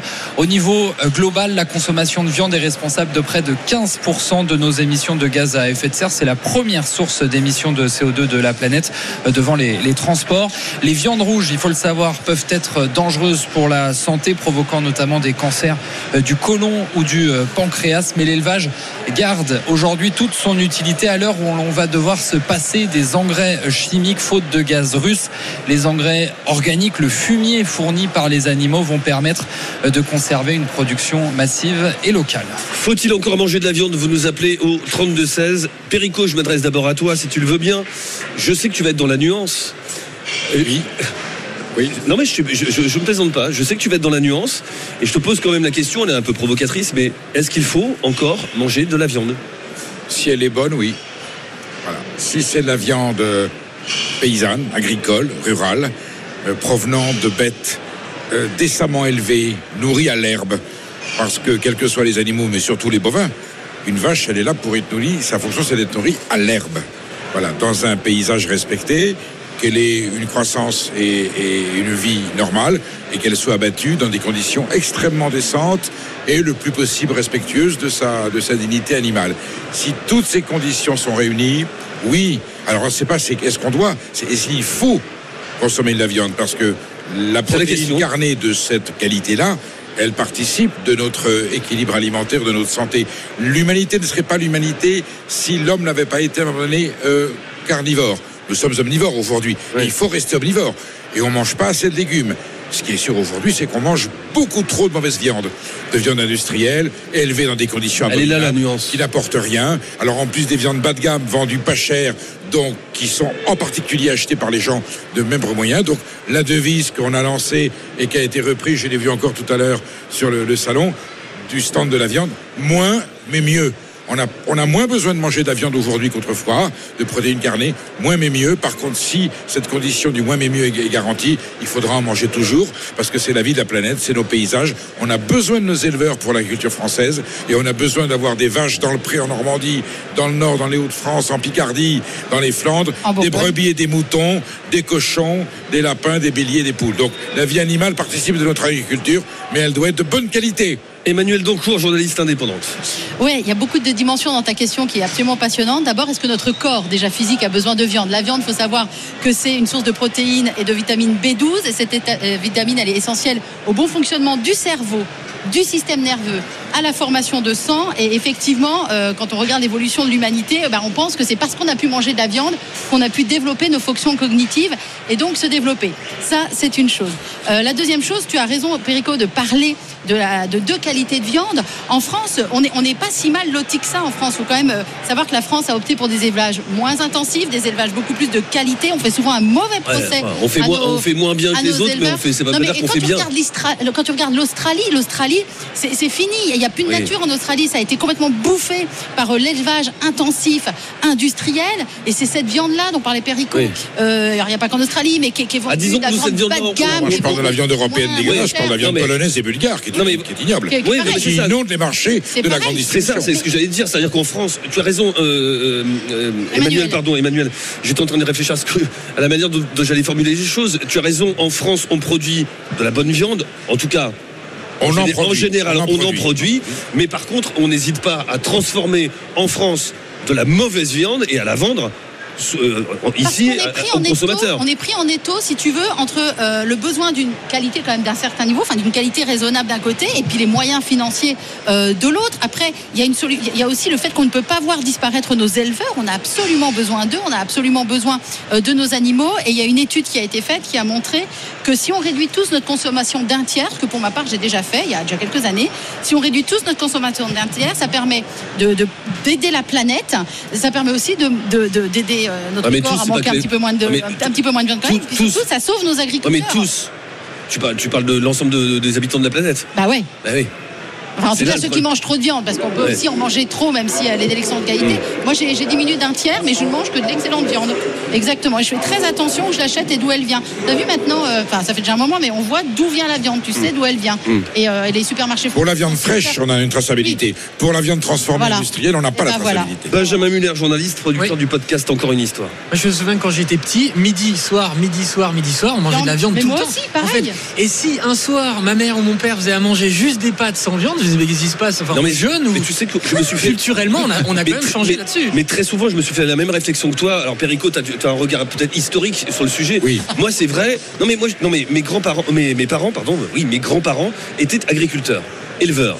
Moi, dans les années 70-80, quand j'étais gamin, comme toi, Benjamin, j'ai vécu la même chose. Mais donc, mes parents, enfants d'agriculteurs, et à table, systématiquement, c'était le, le plat, c'était un accompagnement et de la viande. Bah oui. Matin, On a tous pas midi, ça. pas le matin, midi et soir. Mais ça, on le faisait pas avant Perico. Alors, il y avait toujours une- un plat protéinique euh, à table. Mais pas systématiquement. Alors, Comme Benjamin l'a connu oui, et comme l'ai connu. Il y a une telle diversité dans ce qu'on appelle la viande qu'il y avait forcément ce qu'on peut appeler la viande. Il n'y avait pas de la côte de bœuf tous les jours ou du gigot. C'est- Mais il y avait entre la volaille, entre la volaille, entre, entre le, toute la charcuterie et tout, tout, tout Ouais, le mais le soir, c'est pas une image Alors attention, il y avait des. Le, le soir, tu avais de la soupe, du pain, du beurre. Alors, Et un gigot. alors à tout, Non. Du non, non, non, non, non, à tous Non, les mais repas. je parle à. à, à- à- T'avais de lard dans la soupe. Non, non, il y avait du légume. Toujours. Le soir à dîner à travers des soupes. Ok. Il y avait des œufs. beau- Beaucoup de œufs. Ouais, Et je suis désolé, dans les régions côtières, il y avait du poisson. Bon, bah, alors, Benjamin, on n'a pas été éduqué autrement. Alors. Alors, il y a- y a- Ça dépend Non, des régions. Ce que je Ça dépend des traditions alimentaires avait, locales. euh, il y avait midi et soir, et ce qui est intéressant, c'est de voir qu'on a quand même tous évolué. Même les plus grands viandards ne, disent plus aujourd'hui c'est midi et soir. Le rapport à l'alcool aussi est, un peu différent. C'est-à-dire que je reviens à mes grands-parents dont je parlais tout à l'heure. J'ai l'impression qu'à chaque repas, il y avait, euh, il y avait la bouteille de rouge Ah oui. au milieu de la table. Et ça Ouais, venait c'était un rouge léger, hein. c'était c'était pas le même. euh, Voilà. Oui, mais enfin, c'était quand même euh, Ouais. quotidien et deux fois par jour. donc Non, mais je dis pas que c'était bien, mais. c'est voilà. beaucoup. Euh, moi, je reviens aussi sur exactement. On est tous d'accord. De toute façon, il vaut mieux manger de la bonne viande. L'autre fois, je faisais mes courses au supermarché. Je me suis rappelé quand j'étais jeune étudiant, j'achetais de la viande surgelée où c'était équivalent 2,50€ les 10 bouts de steak. Vous savez, ils appelaient pas ça des steaks, c'est des hamburgers. Ouais. Et en fait, si tu regardes ça, la couleur du truc, c'est translucide. Donc, je me demande ce que j'ai bouffé quand pour 2,50€, t'as 10 faux steaks hachés. Et donc, les gens qui achètent ça aujourd'hui, bon, évidemment, ce sont les gens qui ont plus de problèmes d'argent. Donc, quand on t'écoute, Perico, si on veut acheter de la bonne viande issue de vaches qui voient de l'herbe, etc., combien ça coûte? Ça coûte un bras. Ça coûte cher. Ça Non, coûte non, très très. non. Si t'as une famille avec deux trois enfants et que tu veux faire bien manger de la bonne viande, Équation Non. totalement fausse. eh ben alors dis-moi, dis-moi comment Ah, tu je prends un budget de 100 euros par mois de viande. Au lieu d'acheter 20 fois un morceau à 10 euros, je vais acheter 10 fois un morceau à 15. C'est-à-dire que je vais con- consommer la même somme sur thème budgétaire, je vais réduire ma quantité. Mais pas par deux, en Qui vrai. va me- qui va si tu faire- veux de la vraie bonne viande, c'est par 10 que tu dois la réduire. Non. Si tu vas chez le boucher aujourd'hui, bah, tu vas chez le boucher aujourd'hui et tu demandes du filet pour 5 Non, personnes, mais oui, combien cher. ça te coûte Ah, mais Mais faut je suis d'accord, oui, mais faut bon, pas manger c'est pas filet. 2 à 10, quoi. Il y a de merveilleux morceaux qui sont pas du filet, il y a des morceaux à cuire. Vous savez quel est le drame aujourd'hui? La vache, elle est faite en deux temps. La partie arrière, la partie avant. La partie avant, c'est euh, la, la partie qu'on n'utilise plus, qui fait les morceaux longs à cuire, à braiser, à sûr. mijoter. Bien et sûr. comme les gens font plus la cuisine, la pauvre vache, elle naît et les bouchers ne savent plus quoi faire de la partie avant, qui part souvent dans la, dans la viande industrielle. Les gens veulent des morceaux rapides à griller, les morceaux les plus chers. Faut, faut se méfier de les gens, Perico. Les Bah, gens, ça n'existe pas. bah, Il y a encore beaucoup de gens qui aiment cuisiner. Il y a encore des gens qui font du pot-au-feu. Je te parle des statistiques de consommation. Donc les gens Euh, qui achètent le plus de la viande, ils achètent les gens, je redis bien les gens, ça veut dire. Ça, Ça n'existe pas, les gens. Mais si, Il y a les pas des gens. Mais les gens qui mangent de la viande, ils achètent à partie Et il y a- arrière. Voilà. il y a une tendance qui accompagne aussi C'est la factuel et c'est c'est non discutable. Tendance- Les gens qui achètent de la viande, ils achètent le morceau arrière à griller et pas le morceau avant à braiser. Et c'est une tendance qui, qui est aussi accompagnée par la grande distribution. Mais Parce qu'il y a un truc qui est dingue. Je sais pas si vous avez remarqué, regardez bien. Mais aujourd'hui, lorsque tu vas au rayon boucherie de ta grande distribution, je parle la- pas du boucher qui est là pour présent, mais quand la viande est déjà pré-emballée, on ne met plus les noms de la viande. On met viande à braiser. Voilà, avec des étoiles. Viande à griller. Ils ont instauré Voilà, des tout. étoiles. Une étoile, même, même plus nom de quel morceau il s'agit? Et alors attendez, parce que arrive la viande de synthèse. euh, Il y a les startups qui s'occupent de ça, sont en train de lever des millions à travers, euh, des milliards pardon, à travers le monde. Et alors que Emmanuel on, peut, on peut se demander euh, ce que c'est que, que, que cette viande de synthèse. Ça n'a pas très bonne presse ici au, salon de l'agriculture, donc je vais faire attention à, à ce que je dis. Et en fait, ce qui est, ce qui est dingue, c'est que les véganes défendent notamment cette viande de synthèse en disant si si ça a le même goût, mais c'est Mm. du soja, c'est c'est autre chose, etc. Alors qu'en fait, c'est des produits ultra transformés euh, avec importation de plein d'ingrédients de partout, une logique marketing euh, très chère aussi et qui ne préserve pas du tout la nature. Donc, il faut faire attention aussi à ce qu'on nous, à ce qu'on veut nous mettre dans la bouche, en fait. On vous pose la question faut-il encore manger de la viande? Vous nous appelez au 32-16 et nous avons Julien avec nous. Oui, bonjour à tous. Bonjour, Julien, bienvenue dans Estelle Midi sur RMC, RMC Story. Julien, je connais déjà la réponse parce que je sais ce que vous faites.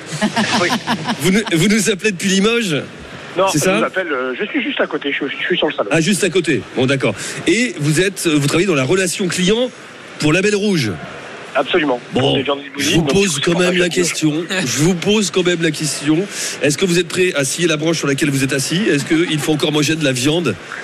Julien Alors je crois qu'on est tous en train de la tirer en fait. La problématique, elle n'est pas est-ce qu'il faut manger moins de viande? Il va y avoir moins de viande. Les éleveurs décapitalisent actuellement euh, les animaux parce que bah, le prix en, sortie d'élevage n'est pas là. Euh, les élevages ne sont pas repris. Donc fatalement, il y a une demande qui baisse de viande euh, de consommation, vous l'avez expliqué, mais il y a aussi une baisse des cheptels qui est en train de s'opérer et la baisse des cheptels va être beaucoup plus rapide. Aujourd'hui, la problématique, c'est de préserver notre économie locale, de préserver euh, le travail de nos éleveurs, la qualité du travail qu'ils font et d'essayer d'éviter euh, d'importer massivement de la viande dont on ne connaît pas les méthodes de production et essayer de faire d'œuvrer auprès de nos politiques pour avoir euh, des mesures miroirs pour que la viande importée euh, subisse les mêmes contraintes que celles que nos éleveurs ont actuellement. Ouais, parce que c'est le même problème, on en parlait euh, avant-hier, le même problème que pour les fruits et légumes.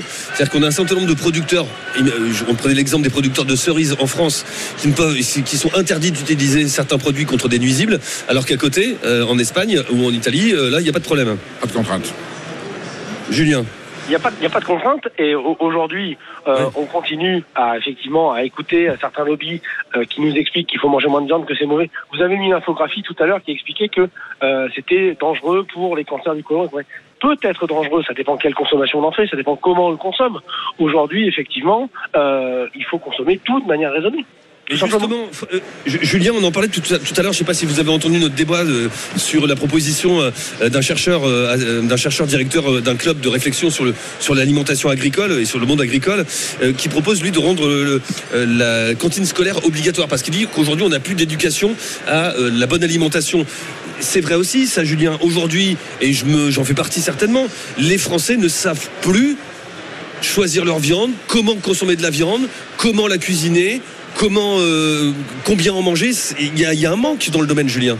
On est, on est tous pressés, on a tous effectivement, comme le disait Perico, euh, l'envie de faire un morceau à griller parce que ça va plus vite, euh, parce qu'il y a moins de besoin de cuisiner. Euh, après, il y a un développement du steak haché qui est tel. Aujourd'hui, on est à presque 50% de la consommation des, des, des vaches qui se font euh, via du steak haché. Donc, on arrive à valoriser un petit peu les avances des animaux, euh, comme, comme l'expliquait tout à l'heure. Euh, mais effectivement, il y a nécessité de, de réapprendre à cuisiner, d'utiliser des morceaux différents, d'utiliser des viandes différentes, parce qu'il y a d'autres productions en France, effectivement. Aujourd'hui, les gens, ils achètent du porc, ils achètent de la volaille, parce qu'ils achètent du porc et de la volaille pas cher. Mais il y a encore des productions qui existent, qui sont de bonne qualité, qui ont de bien meilleures euh, qualités nutritives euh, que ce qu'on peut importer. Perico. L'univers de la viande française offre une telle une prodigieuse diversité, c'est l'occasion justement de réapprendre à, à changer ses modes alimentaires dans les cuissons, dans les préparations, dans le type de recette. Et on a des éleveurs qui sont disponibles.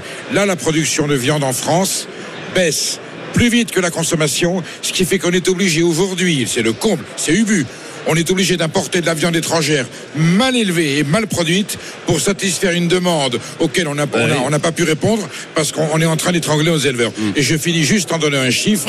Aujourd'hui, la protéine avec laquelle il faut nourrir les animaux, parce qu'il leur faut la protéine aussi. Hein.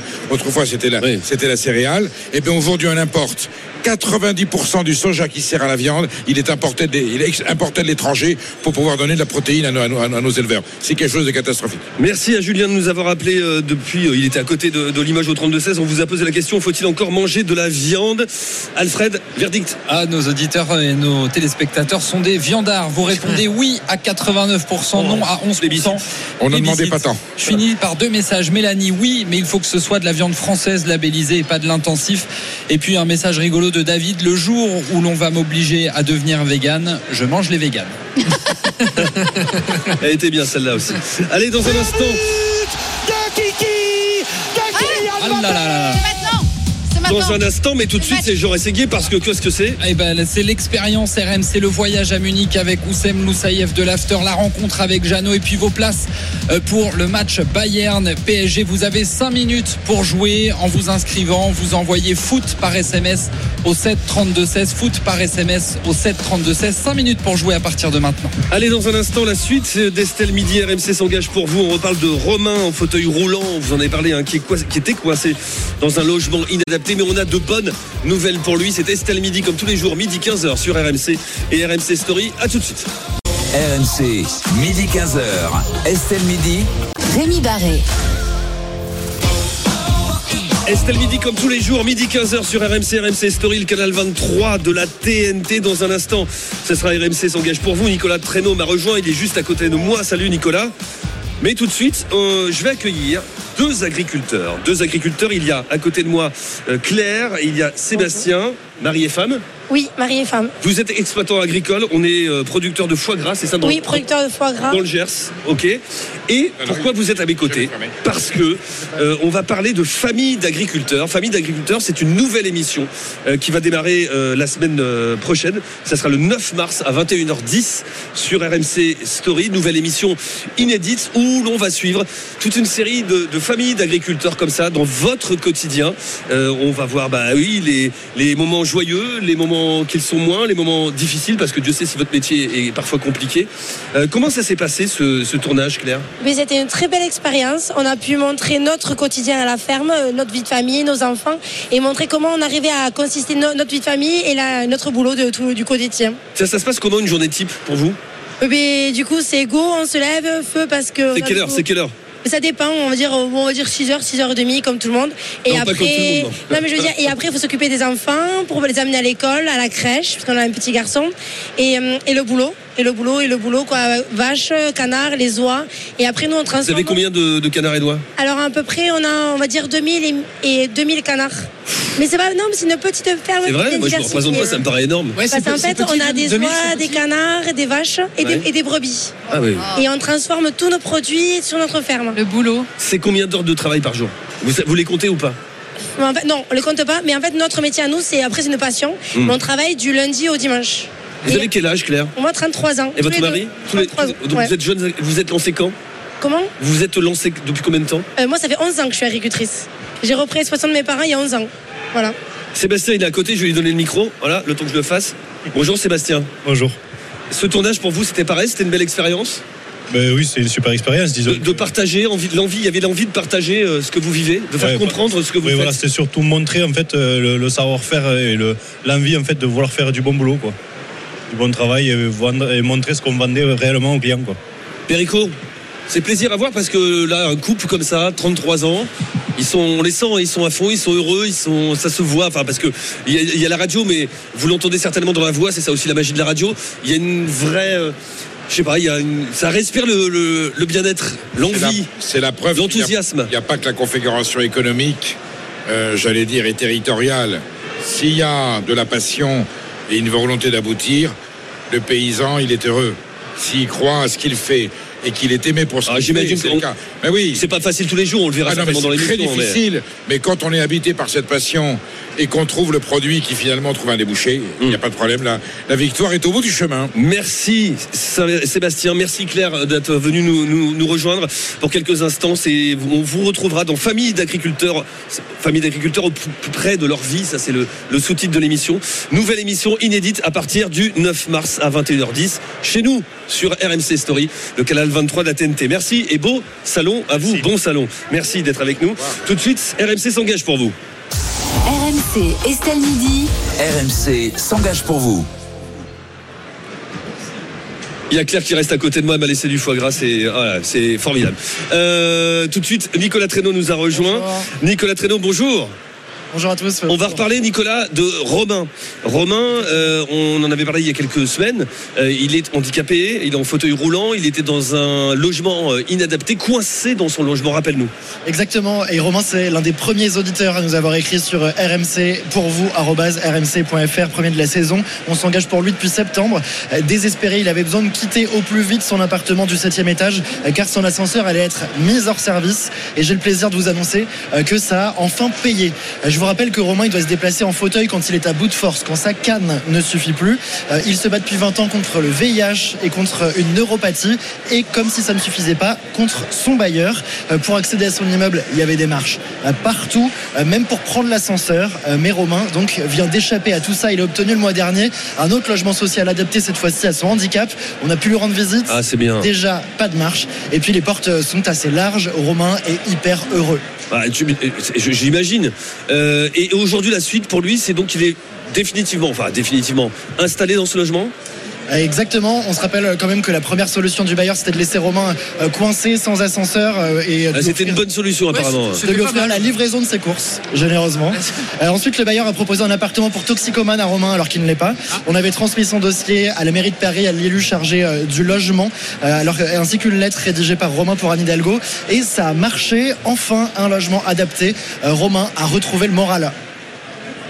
C'est dingue parce qu'en même pas trois semaines, il y a déjà plein de choses euh, qui euh, qui sont remises en place, que je refais. Un truc tout con, hein, je peux aller au cinéma en 10 minutes en fauteuil. euh, des choses simples, euh, très bêtes, mais euh, bah, qui permettent de de reprendre euh, une vie. Euh, bah, je- vraiment, j'avais arrêté de vivre là-bas. C'était euh, voilà, j'étais prisonnier.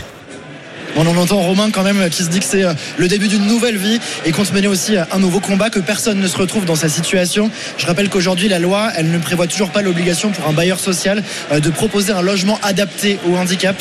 On en a touché un mot de ce projet à Yann Brossa, à la mairie de Paris, qui semble partant pour travailler avec Romain et son Ah, association bien. sur le sujet. Ouais, ça serait bien. Allez, plein de bonnes choses. On- évidemment, on, on les souhaite maintenant pour Romain.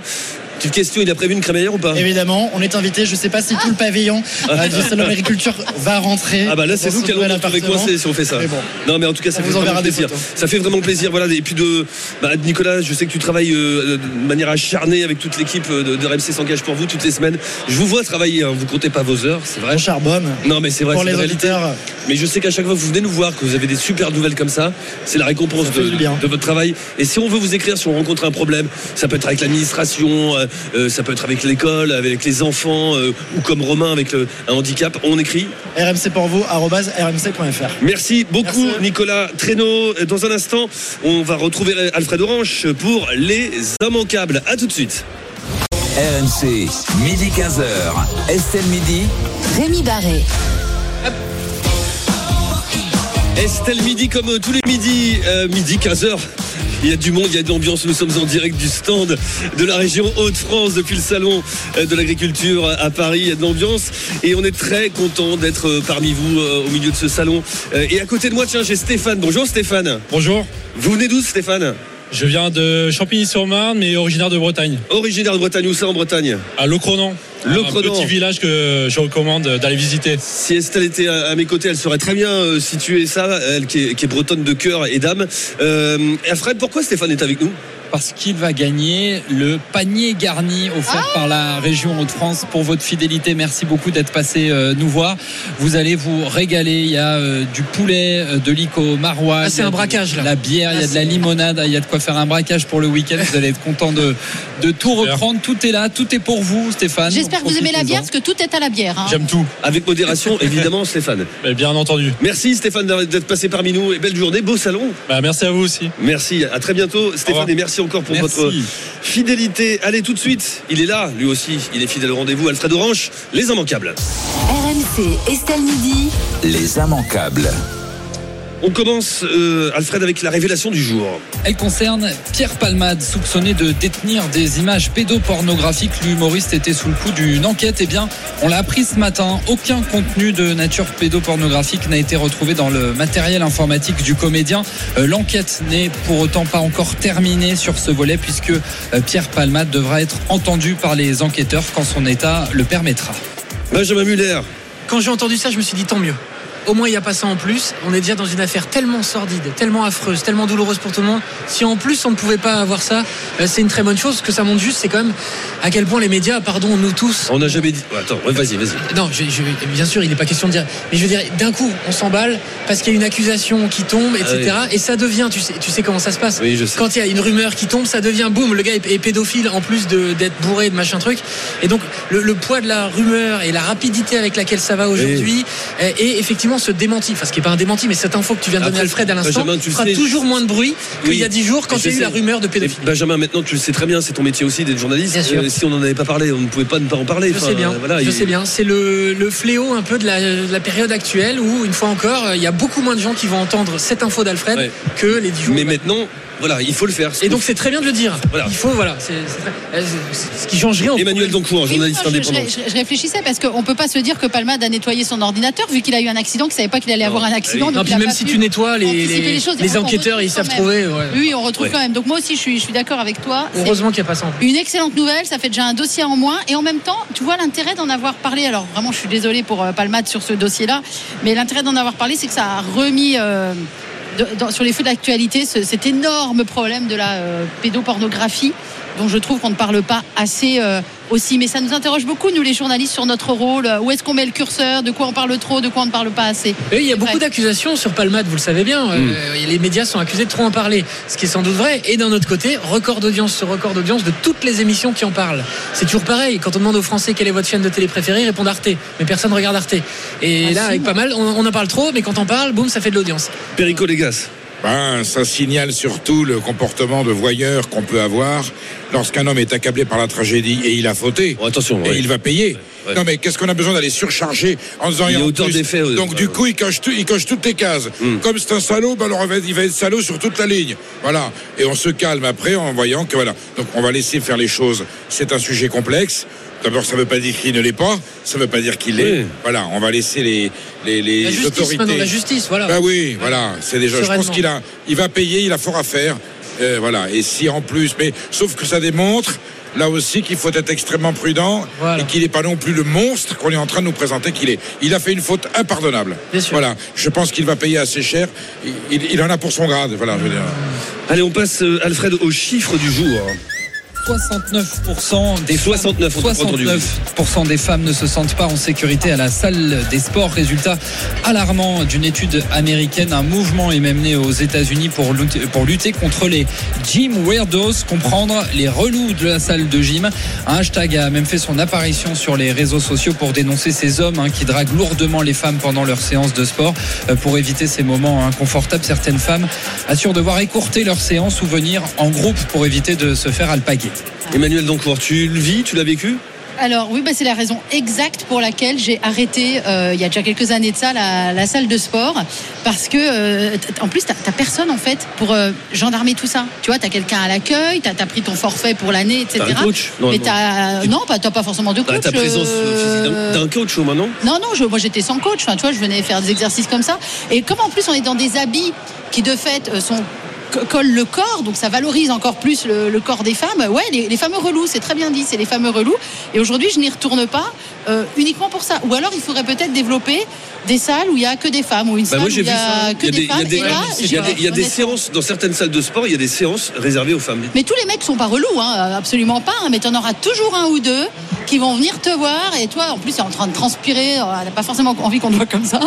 Mais euh, voilà, c'est le fameux relou. Quoi. C'est- ça va pas forcément très très loin, mais c'est pénible. C'est Benja- pénible. Benjamin Muller. Euh, moi, ma femme euh, qui va en salle très régulièrement m'a dit qu'elle a adopté une technique que je Ah, ça euh, m'intéresse. Bah, elle baisse les yeux. En fait, elle regarde surtout jamais regarder Mais tu les te rends autres. compte, elle baisse les Non, yeux. mais c'est terrible. En fait, elle baisse les yeux en se disant, il faudrait surtout parce qu'effectivement, euh, tenue moulante, machin, les petits jogging, les petits leggings, et certains vont prendre ça comme des interprétations. à viens me, viens me chauffer. Alors que c'est pas l'idée. L'idée c'est de faire du sport. Donc cette vieille stratégie que je crois beaucoup de femmes adoptent aussi dans les transports en commun. On baisse les yeux, on a le regard rivé sur le portable, sur autre chose, pour que surtout pas un homme se dise, oh là là, mon Dieu, elle m'a cro- elle m'a croisé. Ça veut dire qu'elle Tu sais qu'il y en a que ça arrêtera pas. hein. Non mais, bien. Non, mais là on parle des relous, on parle des- pas des violeurs, on parle, on parle des, des gars qui un peu Non, mais sans parler des violeurs ou des agresseurs, euh, même les relous, il y en a, ça va pas les arrêter. Hein. Bon, moi, du coup, je suis plus à la salle de sport, je vais courir peinard. Mais et- non, mais va à la salle de sport avec ta femme pour la protéger. Mais- Ah, non, Alors, oh la grosse ouais, mais excuse. t'imagines le truc Non, t'imagines. Si- S'il faut qu'elle aille avec son garde du corps, Ouais. avec Son mec Ouais, ouais, je, Ouais, je mais- vais faire le gros bras et casser Ouais. la gueule de tous ceux qui la regardent. Perico Légas. Je crains très sobrement qu'on ne résolve jamais le problème.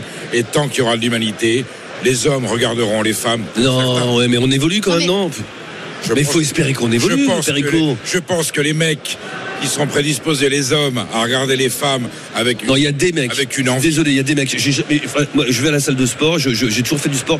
J'ai jamais emmerdé une femme. Mais c'est jamais. évident, on parle de toi, dit. Rémi, mais t'es voilà, Mais non, pas comme ça, toi. c'est pas vrai. Benjamin non plus. Je- non plus. Je mais après, tu peux regarder. Perico dit regarder. T'as le droit de regarder sans être un relou, sans être gênant. Moi, je suis convaincu. Je suis convaincu, j'ai- dit tout le contraire, ce que vous êtes en train de reprendre.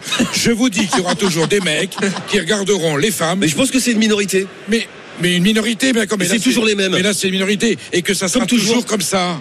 Dans Ça les quartiers, dans les quartiers, ceux qui emmerdent la vie C'est des gens, dans la ceux qui emmerdent la vie des habitants dans les quartiers, c'est une minorité. Non, mais là, On sait très bien, c'est quelques-uns. Mais oui, mais c'est la fameuse cuillère de Non, mais- pétrole dans la mer, elle là, souille quoi. Vous parlez d'un Ouais. comportement plus ou moins délictuel. Je parle d'hommes. Où est le seuil où le regard est ir- irrespectueux tu peux avoir un regard un peu admiratif, un petit peu sensible, sans que tu sois irrespectueux Ah bah, en toi. Il y a d'autres Voilà. endroits que la salle des sports. Comment le euh, percevoir de sport. Donc voilà, les femmes. Alors je dis, les hommes continueront à regarder les femmes. Bah alors, qu'il arrive, quel que soit Quand le t'es une régime. femme, tu, dis- dans tu les distingues régimes- les regards. hein, Et dans les, ce sont dans les régimes où il y a le plus de répression là-dessus que l'envie est la On plus fait, forte. Perico, on fait quoi On fait des salles euh, de sport réservées aux femmes? Ah ouais. Non, on apprend aux hommes à regarder avec leur envie, de façon respectueuse, et on apprend aux femmes à se laisser regarder de façon respectueuse. Non mais Voilà. là, là, on parle de quand il y a... moi je reconnais tout à fait quand un homme me regarde avec respect. Là on parle vraiment du, de l'autre regard Heureusement. et de, et de l'action qu'il y a derrière, du mec relou qui vient t'emmerder, Ouais. qui vient te parler, puis toi là t'es en train de Eh ben celui-là, ma chérie, vélo, un euh. coup de pied dans les couilles. voilà. Non mais Perico, cette phrase dire on va apprendre aux femmes à se faire regarder, euh, ça ça peut pas passer. Donc, je pas. dis ça pour rire. Bien sûr. Ça ne se Euh, fera jamais. Et il y aura toujours de la concupiscence dans le regard du sexe opposé. Parce qu'il y a aussi des hommes qui se font mater. hein. Et J'en ai connu certains. De certains, Perico. Oui, De mais c'est le principe de notre émission, c'est certain. Oui, mais regarde, encore une fois, c'est un vrai sujet. Mais c'est pas Emmanuel, tu vas pas me démentir. Euh, c'est un vrai sujet parce Bien que, sûr que c'est encore certain. une fois, c'est beaucoup C'est plus toujours répandu- certain. c'est beau- C'est beaucoup plus répandu qu'on ne le pense. Je parle euh, de, de, des- de l'attitude de certains hommes qui est totalement dégueulasse à l'égard de certaines femmes, que- de certaines femmes, que ce soit de la drague lourde, je vais pas, je vais pas aller jusqu'à l'agression, etc. Mais encore une fois, je pense que c'est le fait. Emmanuel, je me trompe peut-être. C'est très répandu, très répandu, beaucoup plus qu'on ne le pense. Bien sûr. Mais je ne pense pas que ce soit le fait de la majorité des hommes. Non. Mais moi c'est fou parce que les hommes qui m'entourent ils sont pas comme ça Mais en voilà, fait. Moi, Et c'est à chaque fois, on s'en étonne. Emmanuel, on euh, s'en étonne. Mais c'est Bah quoi C'est une, minorité Ah agissante Ouais. qui se croit Alors, tout permis. très agissante, Et- hein. Oui, mais très agissante, Emmanuel. Enfin, vous parlez aujourd'hui avec des jeunes filles de 20 ans qui vont sortir à 23h et prendre le métro à Paris. Je parle de Paris, c'est là où je vis, donc c'est ce que je connais aujourd'hui. Et qui vont raconter qu'elles ont 20, 25 ans, elles rentrent, elles se font systématiquement. Euh, ça veut pas dire emmerder, mais une petite réflexion. Eh ma belle, donne-moi ton numéro. T'as pas forcément envie de répondre à un gars. Anne Le- Hidalgo, elle se fait pas emmerder. Ah, mais tu Oh, sais, ça fonctionne en bande souvent aussi. Oui, tu vois, oui, c'est- Et, et le mec se dit pas seul, forcément quoi. je suis un agresseur. Mais en fait, c'est un, bou- c'est un boulet, c'est un relou. Parce qu'elle prend pas le métro. Non mais quand tu vois déjà que la moitié des jeunes hommes ne comprennent pas qu'une gifle est une euh, est grave, là tu te dis bon faut tout Mais il y a un problème quoi. majeur. Faut tout parle, refaire, faut euh, tout revoir. hein. Oui, c'est vrai. Faut tout revoir. Pas que la salle de sport. Quoi. Allez, la dégringolade du jour. Le métier de fonctionnaire ne fait plus rêver. D'après une enquête du Figaro, le nombre de candidats au concours a été divisé par deux en dix ans. Les jeunes ne postulent plus, refroidis par ces métiers qu'ils disent euh, mal payés, offrant peu de perspectives. L'enquête pointe aussi euh, l'influence du bashing dont sont euh, victimes les fonctionnaires. Enfin, autre raison avancée, les jeunes ne seraient plus forcément tentés par la sécurité de l'emploi. Faire le même métier toute sa vie n'attire plus grand monde. Benjamin Muller, étonnante euh, cette enquête Ah bah du non, pas du tout. C'est intéressant ce deuxième point là. Oui, c'est vrai que la sécurité de l'emploi, ce qui était une- ce qui était un objectif, je pense, pour De la nos génération parents. de nos parents, euh, l'est plus du tout aujourd'hui. Ça, je trouve, c'est plutôt une bonne chose. La, la vie est longue, les carrières sont longues, on a envie de se renouveler, faire autre chose. Moi, je trouve que ça va dans le bon sens. Après, on connaît tous euh, des fonctionnaires et tous les fonctionnaires, peu importe les métiers, que ce soit les profs ou, ou pas d'ailleurs, bah, vous disent qu'en fait, passé un certain temps, il n'y a pas de reconnaissance, il n'y a Mm. pas d'évolution possible. Euh, les salaires n'augmentent peu, donc en fait les jeunes d'aujourd'hui n'aient pas forcément envie de faire ces métiers. Alors qu'une fois encore, quand on parle des profs, rien que des profs, c'est normalement un très beau métier. C'est un métier qui est très dur, etc. Mais en fait, les conditions dans lesquelles ils bossent, sans parler des fonctionnaires à l'hôpital, bah, vous n'en avez pas envie. Après, euh, je crois qu'il y a, Emmanuel il a- il a dit aussi autre chose de très intéressant, Alfred. C'est l'image qu'on a de ces métiers-là. Euh, pas d'évolution. Enfin, fonctionnaire de police, euh, tu peux avoir des très très belles évolutions. Euh, Il y, a- il y a plein de métiers où tu as des belles évolutions. Tu repasses les concours administratifs et paf, tu passes à l'échelon euh, supérieur. Il y a tout un tas de métiers de la culture. Je crois que c'est surtout un manque d'information. Alors, on est peut-être- c'est vrai que les jeunes aujourd'hui, les générations Z, ils sont la sécurité de l'emploi, c'est pas ce qui les intéresse le plus. Euh, et ils pensent pas encore que ce sera utile pour le prêt bancaire pour acheter la maison. Mais, euh, Mais tant mieux d'ailleurs. Si oui, on pense mieux. trop à ça à 20 ans, Je bon, c'est un peu Bah, tu vois, moi je suis indépendante, euh, que la sécurité de l'emploi, je m'assois dessus. hein. Mais, euh, mais effectivement, je crois que c'est une mauvaise connaissance des métiers euh, du fonctionnariat et peut-être qu'il y a une grande campagne de pub à faire pour montrer des métiers Ah bah, ils en font, hein. géniaux Ah, ils en pour, font. euh, pour être fonctionnaire. Mais c'est ce mot fonctionnaire aussi, il faut peut-être le changer, je, je ne sais pas. Oui, ça regroupe plein de métiers qui ont rien à voir les uns avec les autres. Après, sur le combien tu gagnes, ça c'est un vrai sujet. hein, parce que les Je, fonctionnaires en je France sont crains hélas, je crains hélas, hélas qu'il y ait une certaine partie de notre population pour lequel aucun emploi ne fera jamais rêver. Ça, ça, c'est possible aussi. Ça existe aussi. non, parce que là, on parle plutôt des jeunes qui ont envie de tout casser, si j'ai bien compris. Et ils, ils sont motivés, ils ont 18 ans, ils ont envie de faire des beaux boulots. Et ils se disent, bon, bah, fonctionnaire, à ce qu'on me dit, tu gagnes peu, t'évolues peu, t'es un peu pris pour de la merde, parce qu'il y a quand même beaucoup de trucs où de la, de la hiérarchie te renvoie pas à ça. Et donc, ils se disent, je vais plutôt aller dans le privé, où c'est là où je vais m'épanouir. On parle Mais on les suscite comment les vocations alors aujourd'hui? Euh, Dans l'enseignement, dans, dans la police, euh, le- la gendarmerie. D'une manière hein. générale, il faut quand même déjà relever les salaires. hein. Enfin, je pense que là, ça, ça- déjà, ça peut-être que les jeunes s'y intéresseront euh, un Parce petit peu plus, et puis leur dire qu'ils sont pas enfermés dans un métier. Tu peux très bien commencer prof, tu peux passer sur autre chose, tu peux encore repasser sur autre chose. Un jeune qui naît aujourd'hui, on sait aujourd'hui euh, qu'il va faire sept métiers, mais différents. Hein. Mm. Je parle pas d'évoluer dans le même métier. Il va faire sept métiers différents. Prof, c'est 5 ans, c'est 5 années d'études où t'es payé, je sais plus, 1800 ou 1000 1900 euros au début. Euh, T'habites dans une grande ville, 1800 euros, t'as des enfants, qu'est-ce que tu fais? Donc tu t'es fait taper 5 années d'études, alors que 5 années d'études, il y a plein d'autres métiers où tu gagneras 4 fois ça et où tu auras une vie beaucoup plus confortable. Alfred, Dans- Alfred Orange. Dans une ville où tu n'as pas forcément euh, choisi l'affectation. En fait, plus. effectivement. En a- plus, et donc t'es séparé de ta famille et t'es, voilà, absolument. Ouais, Il y a du boulot, on l'a compris. Allez, on passe à la découverte du jour, Alfred. Plus de, plus de 2 tonnes de cocaïne se sont échouées cette semaine sur les plages de la Manche entre dimanche et mercredi. Valeur de la marchandise 152 millions d'euros. Ça représente quand même 10% de ce que saisissent normalement les douaniers chaque année. Là, il n'y a même pas eu euh, à, à chercher. Les sacs sont arrivés tout seuls sur les plages. Alors, comment toute cette cocaïne est arrivée là? Deux options euh, pour les enquêteurs.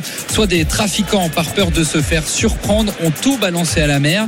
Soit ils ont fait naufrage et ont abandonné euh, leur cargaison pour tenter d'éclaircir cette affaire.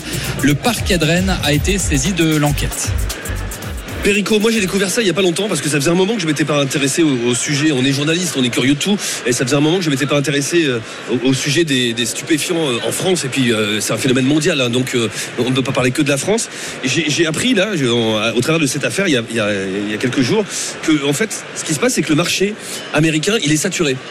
Donc les producteurs de, de drogue, notamment de cocaïne, etc., en Amérique euh, du Sud, euh, enfin Colombie, euh, etc., Mexique, euh, eh bien déversent leur production aujourd'hui beaucoup plus vers l'Europe. Et on assiste à une situation dingue, notamment en Belgique, notamment dans le port d'Anvers, etc., où on est submergé par l'arrivée de cargaisons de drogue et la France est forcément aussi touchée. Ben, euh, l'idée, ça peut être, on va les contaminer gratuitement. Ensuite, ce seront d'excellents clients. Voilà. Euh, là, je pense que c'est plutôt quelqu'un qui a déchargé une cargaison. Je me réjouis que ce ne soit pas les poissons qui aient sniffé, parce qu'on aurait la coquille Saint-Jacques stupéfiante et euh, on aurait la, on aurait la seule meunière un petit peu, Un peu- en ligne, la seule ouais. meunière en ligne, voilà.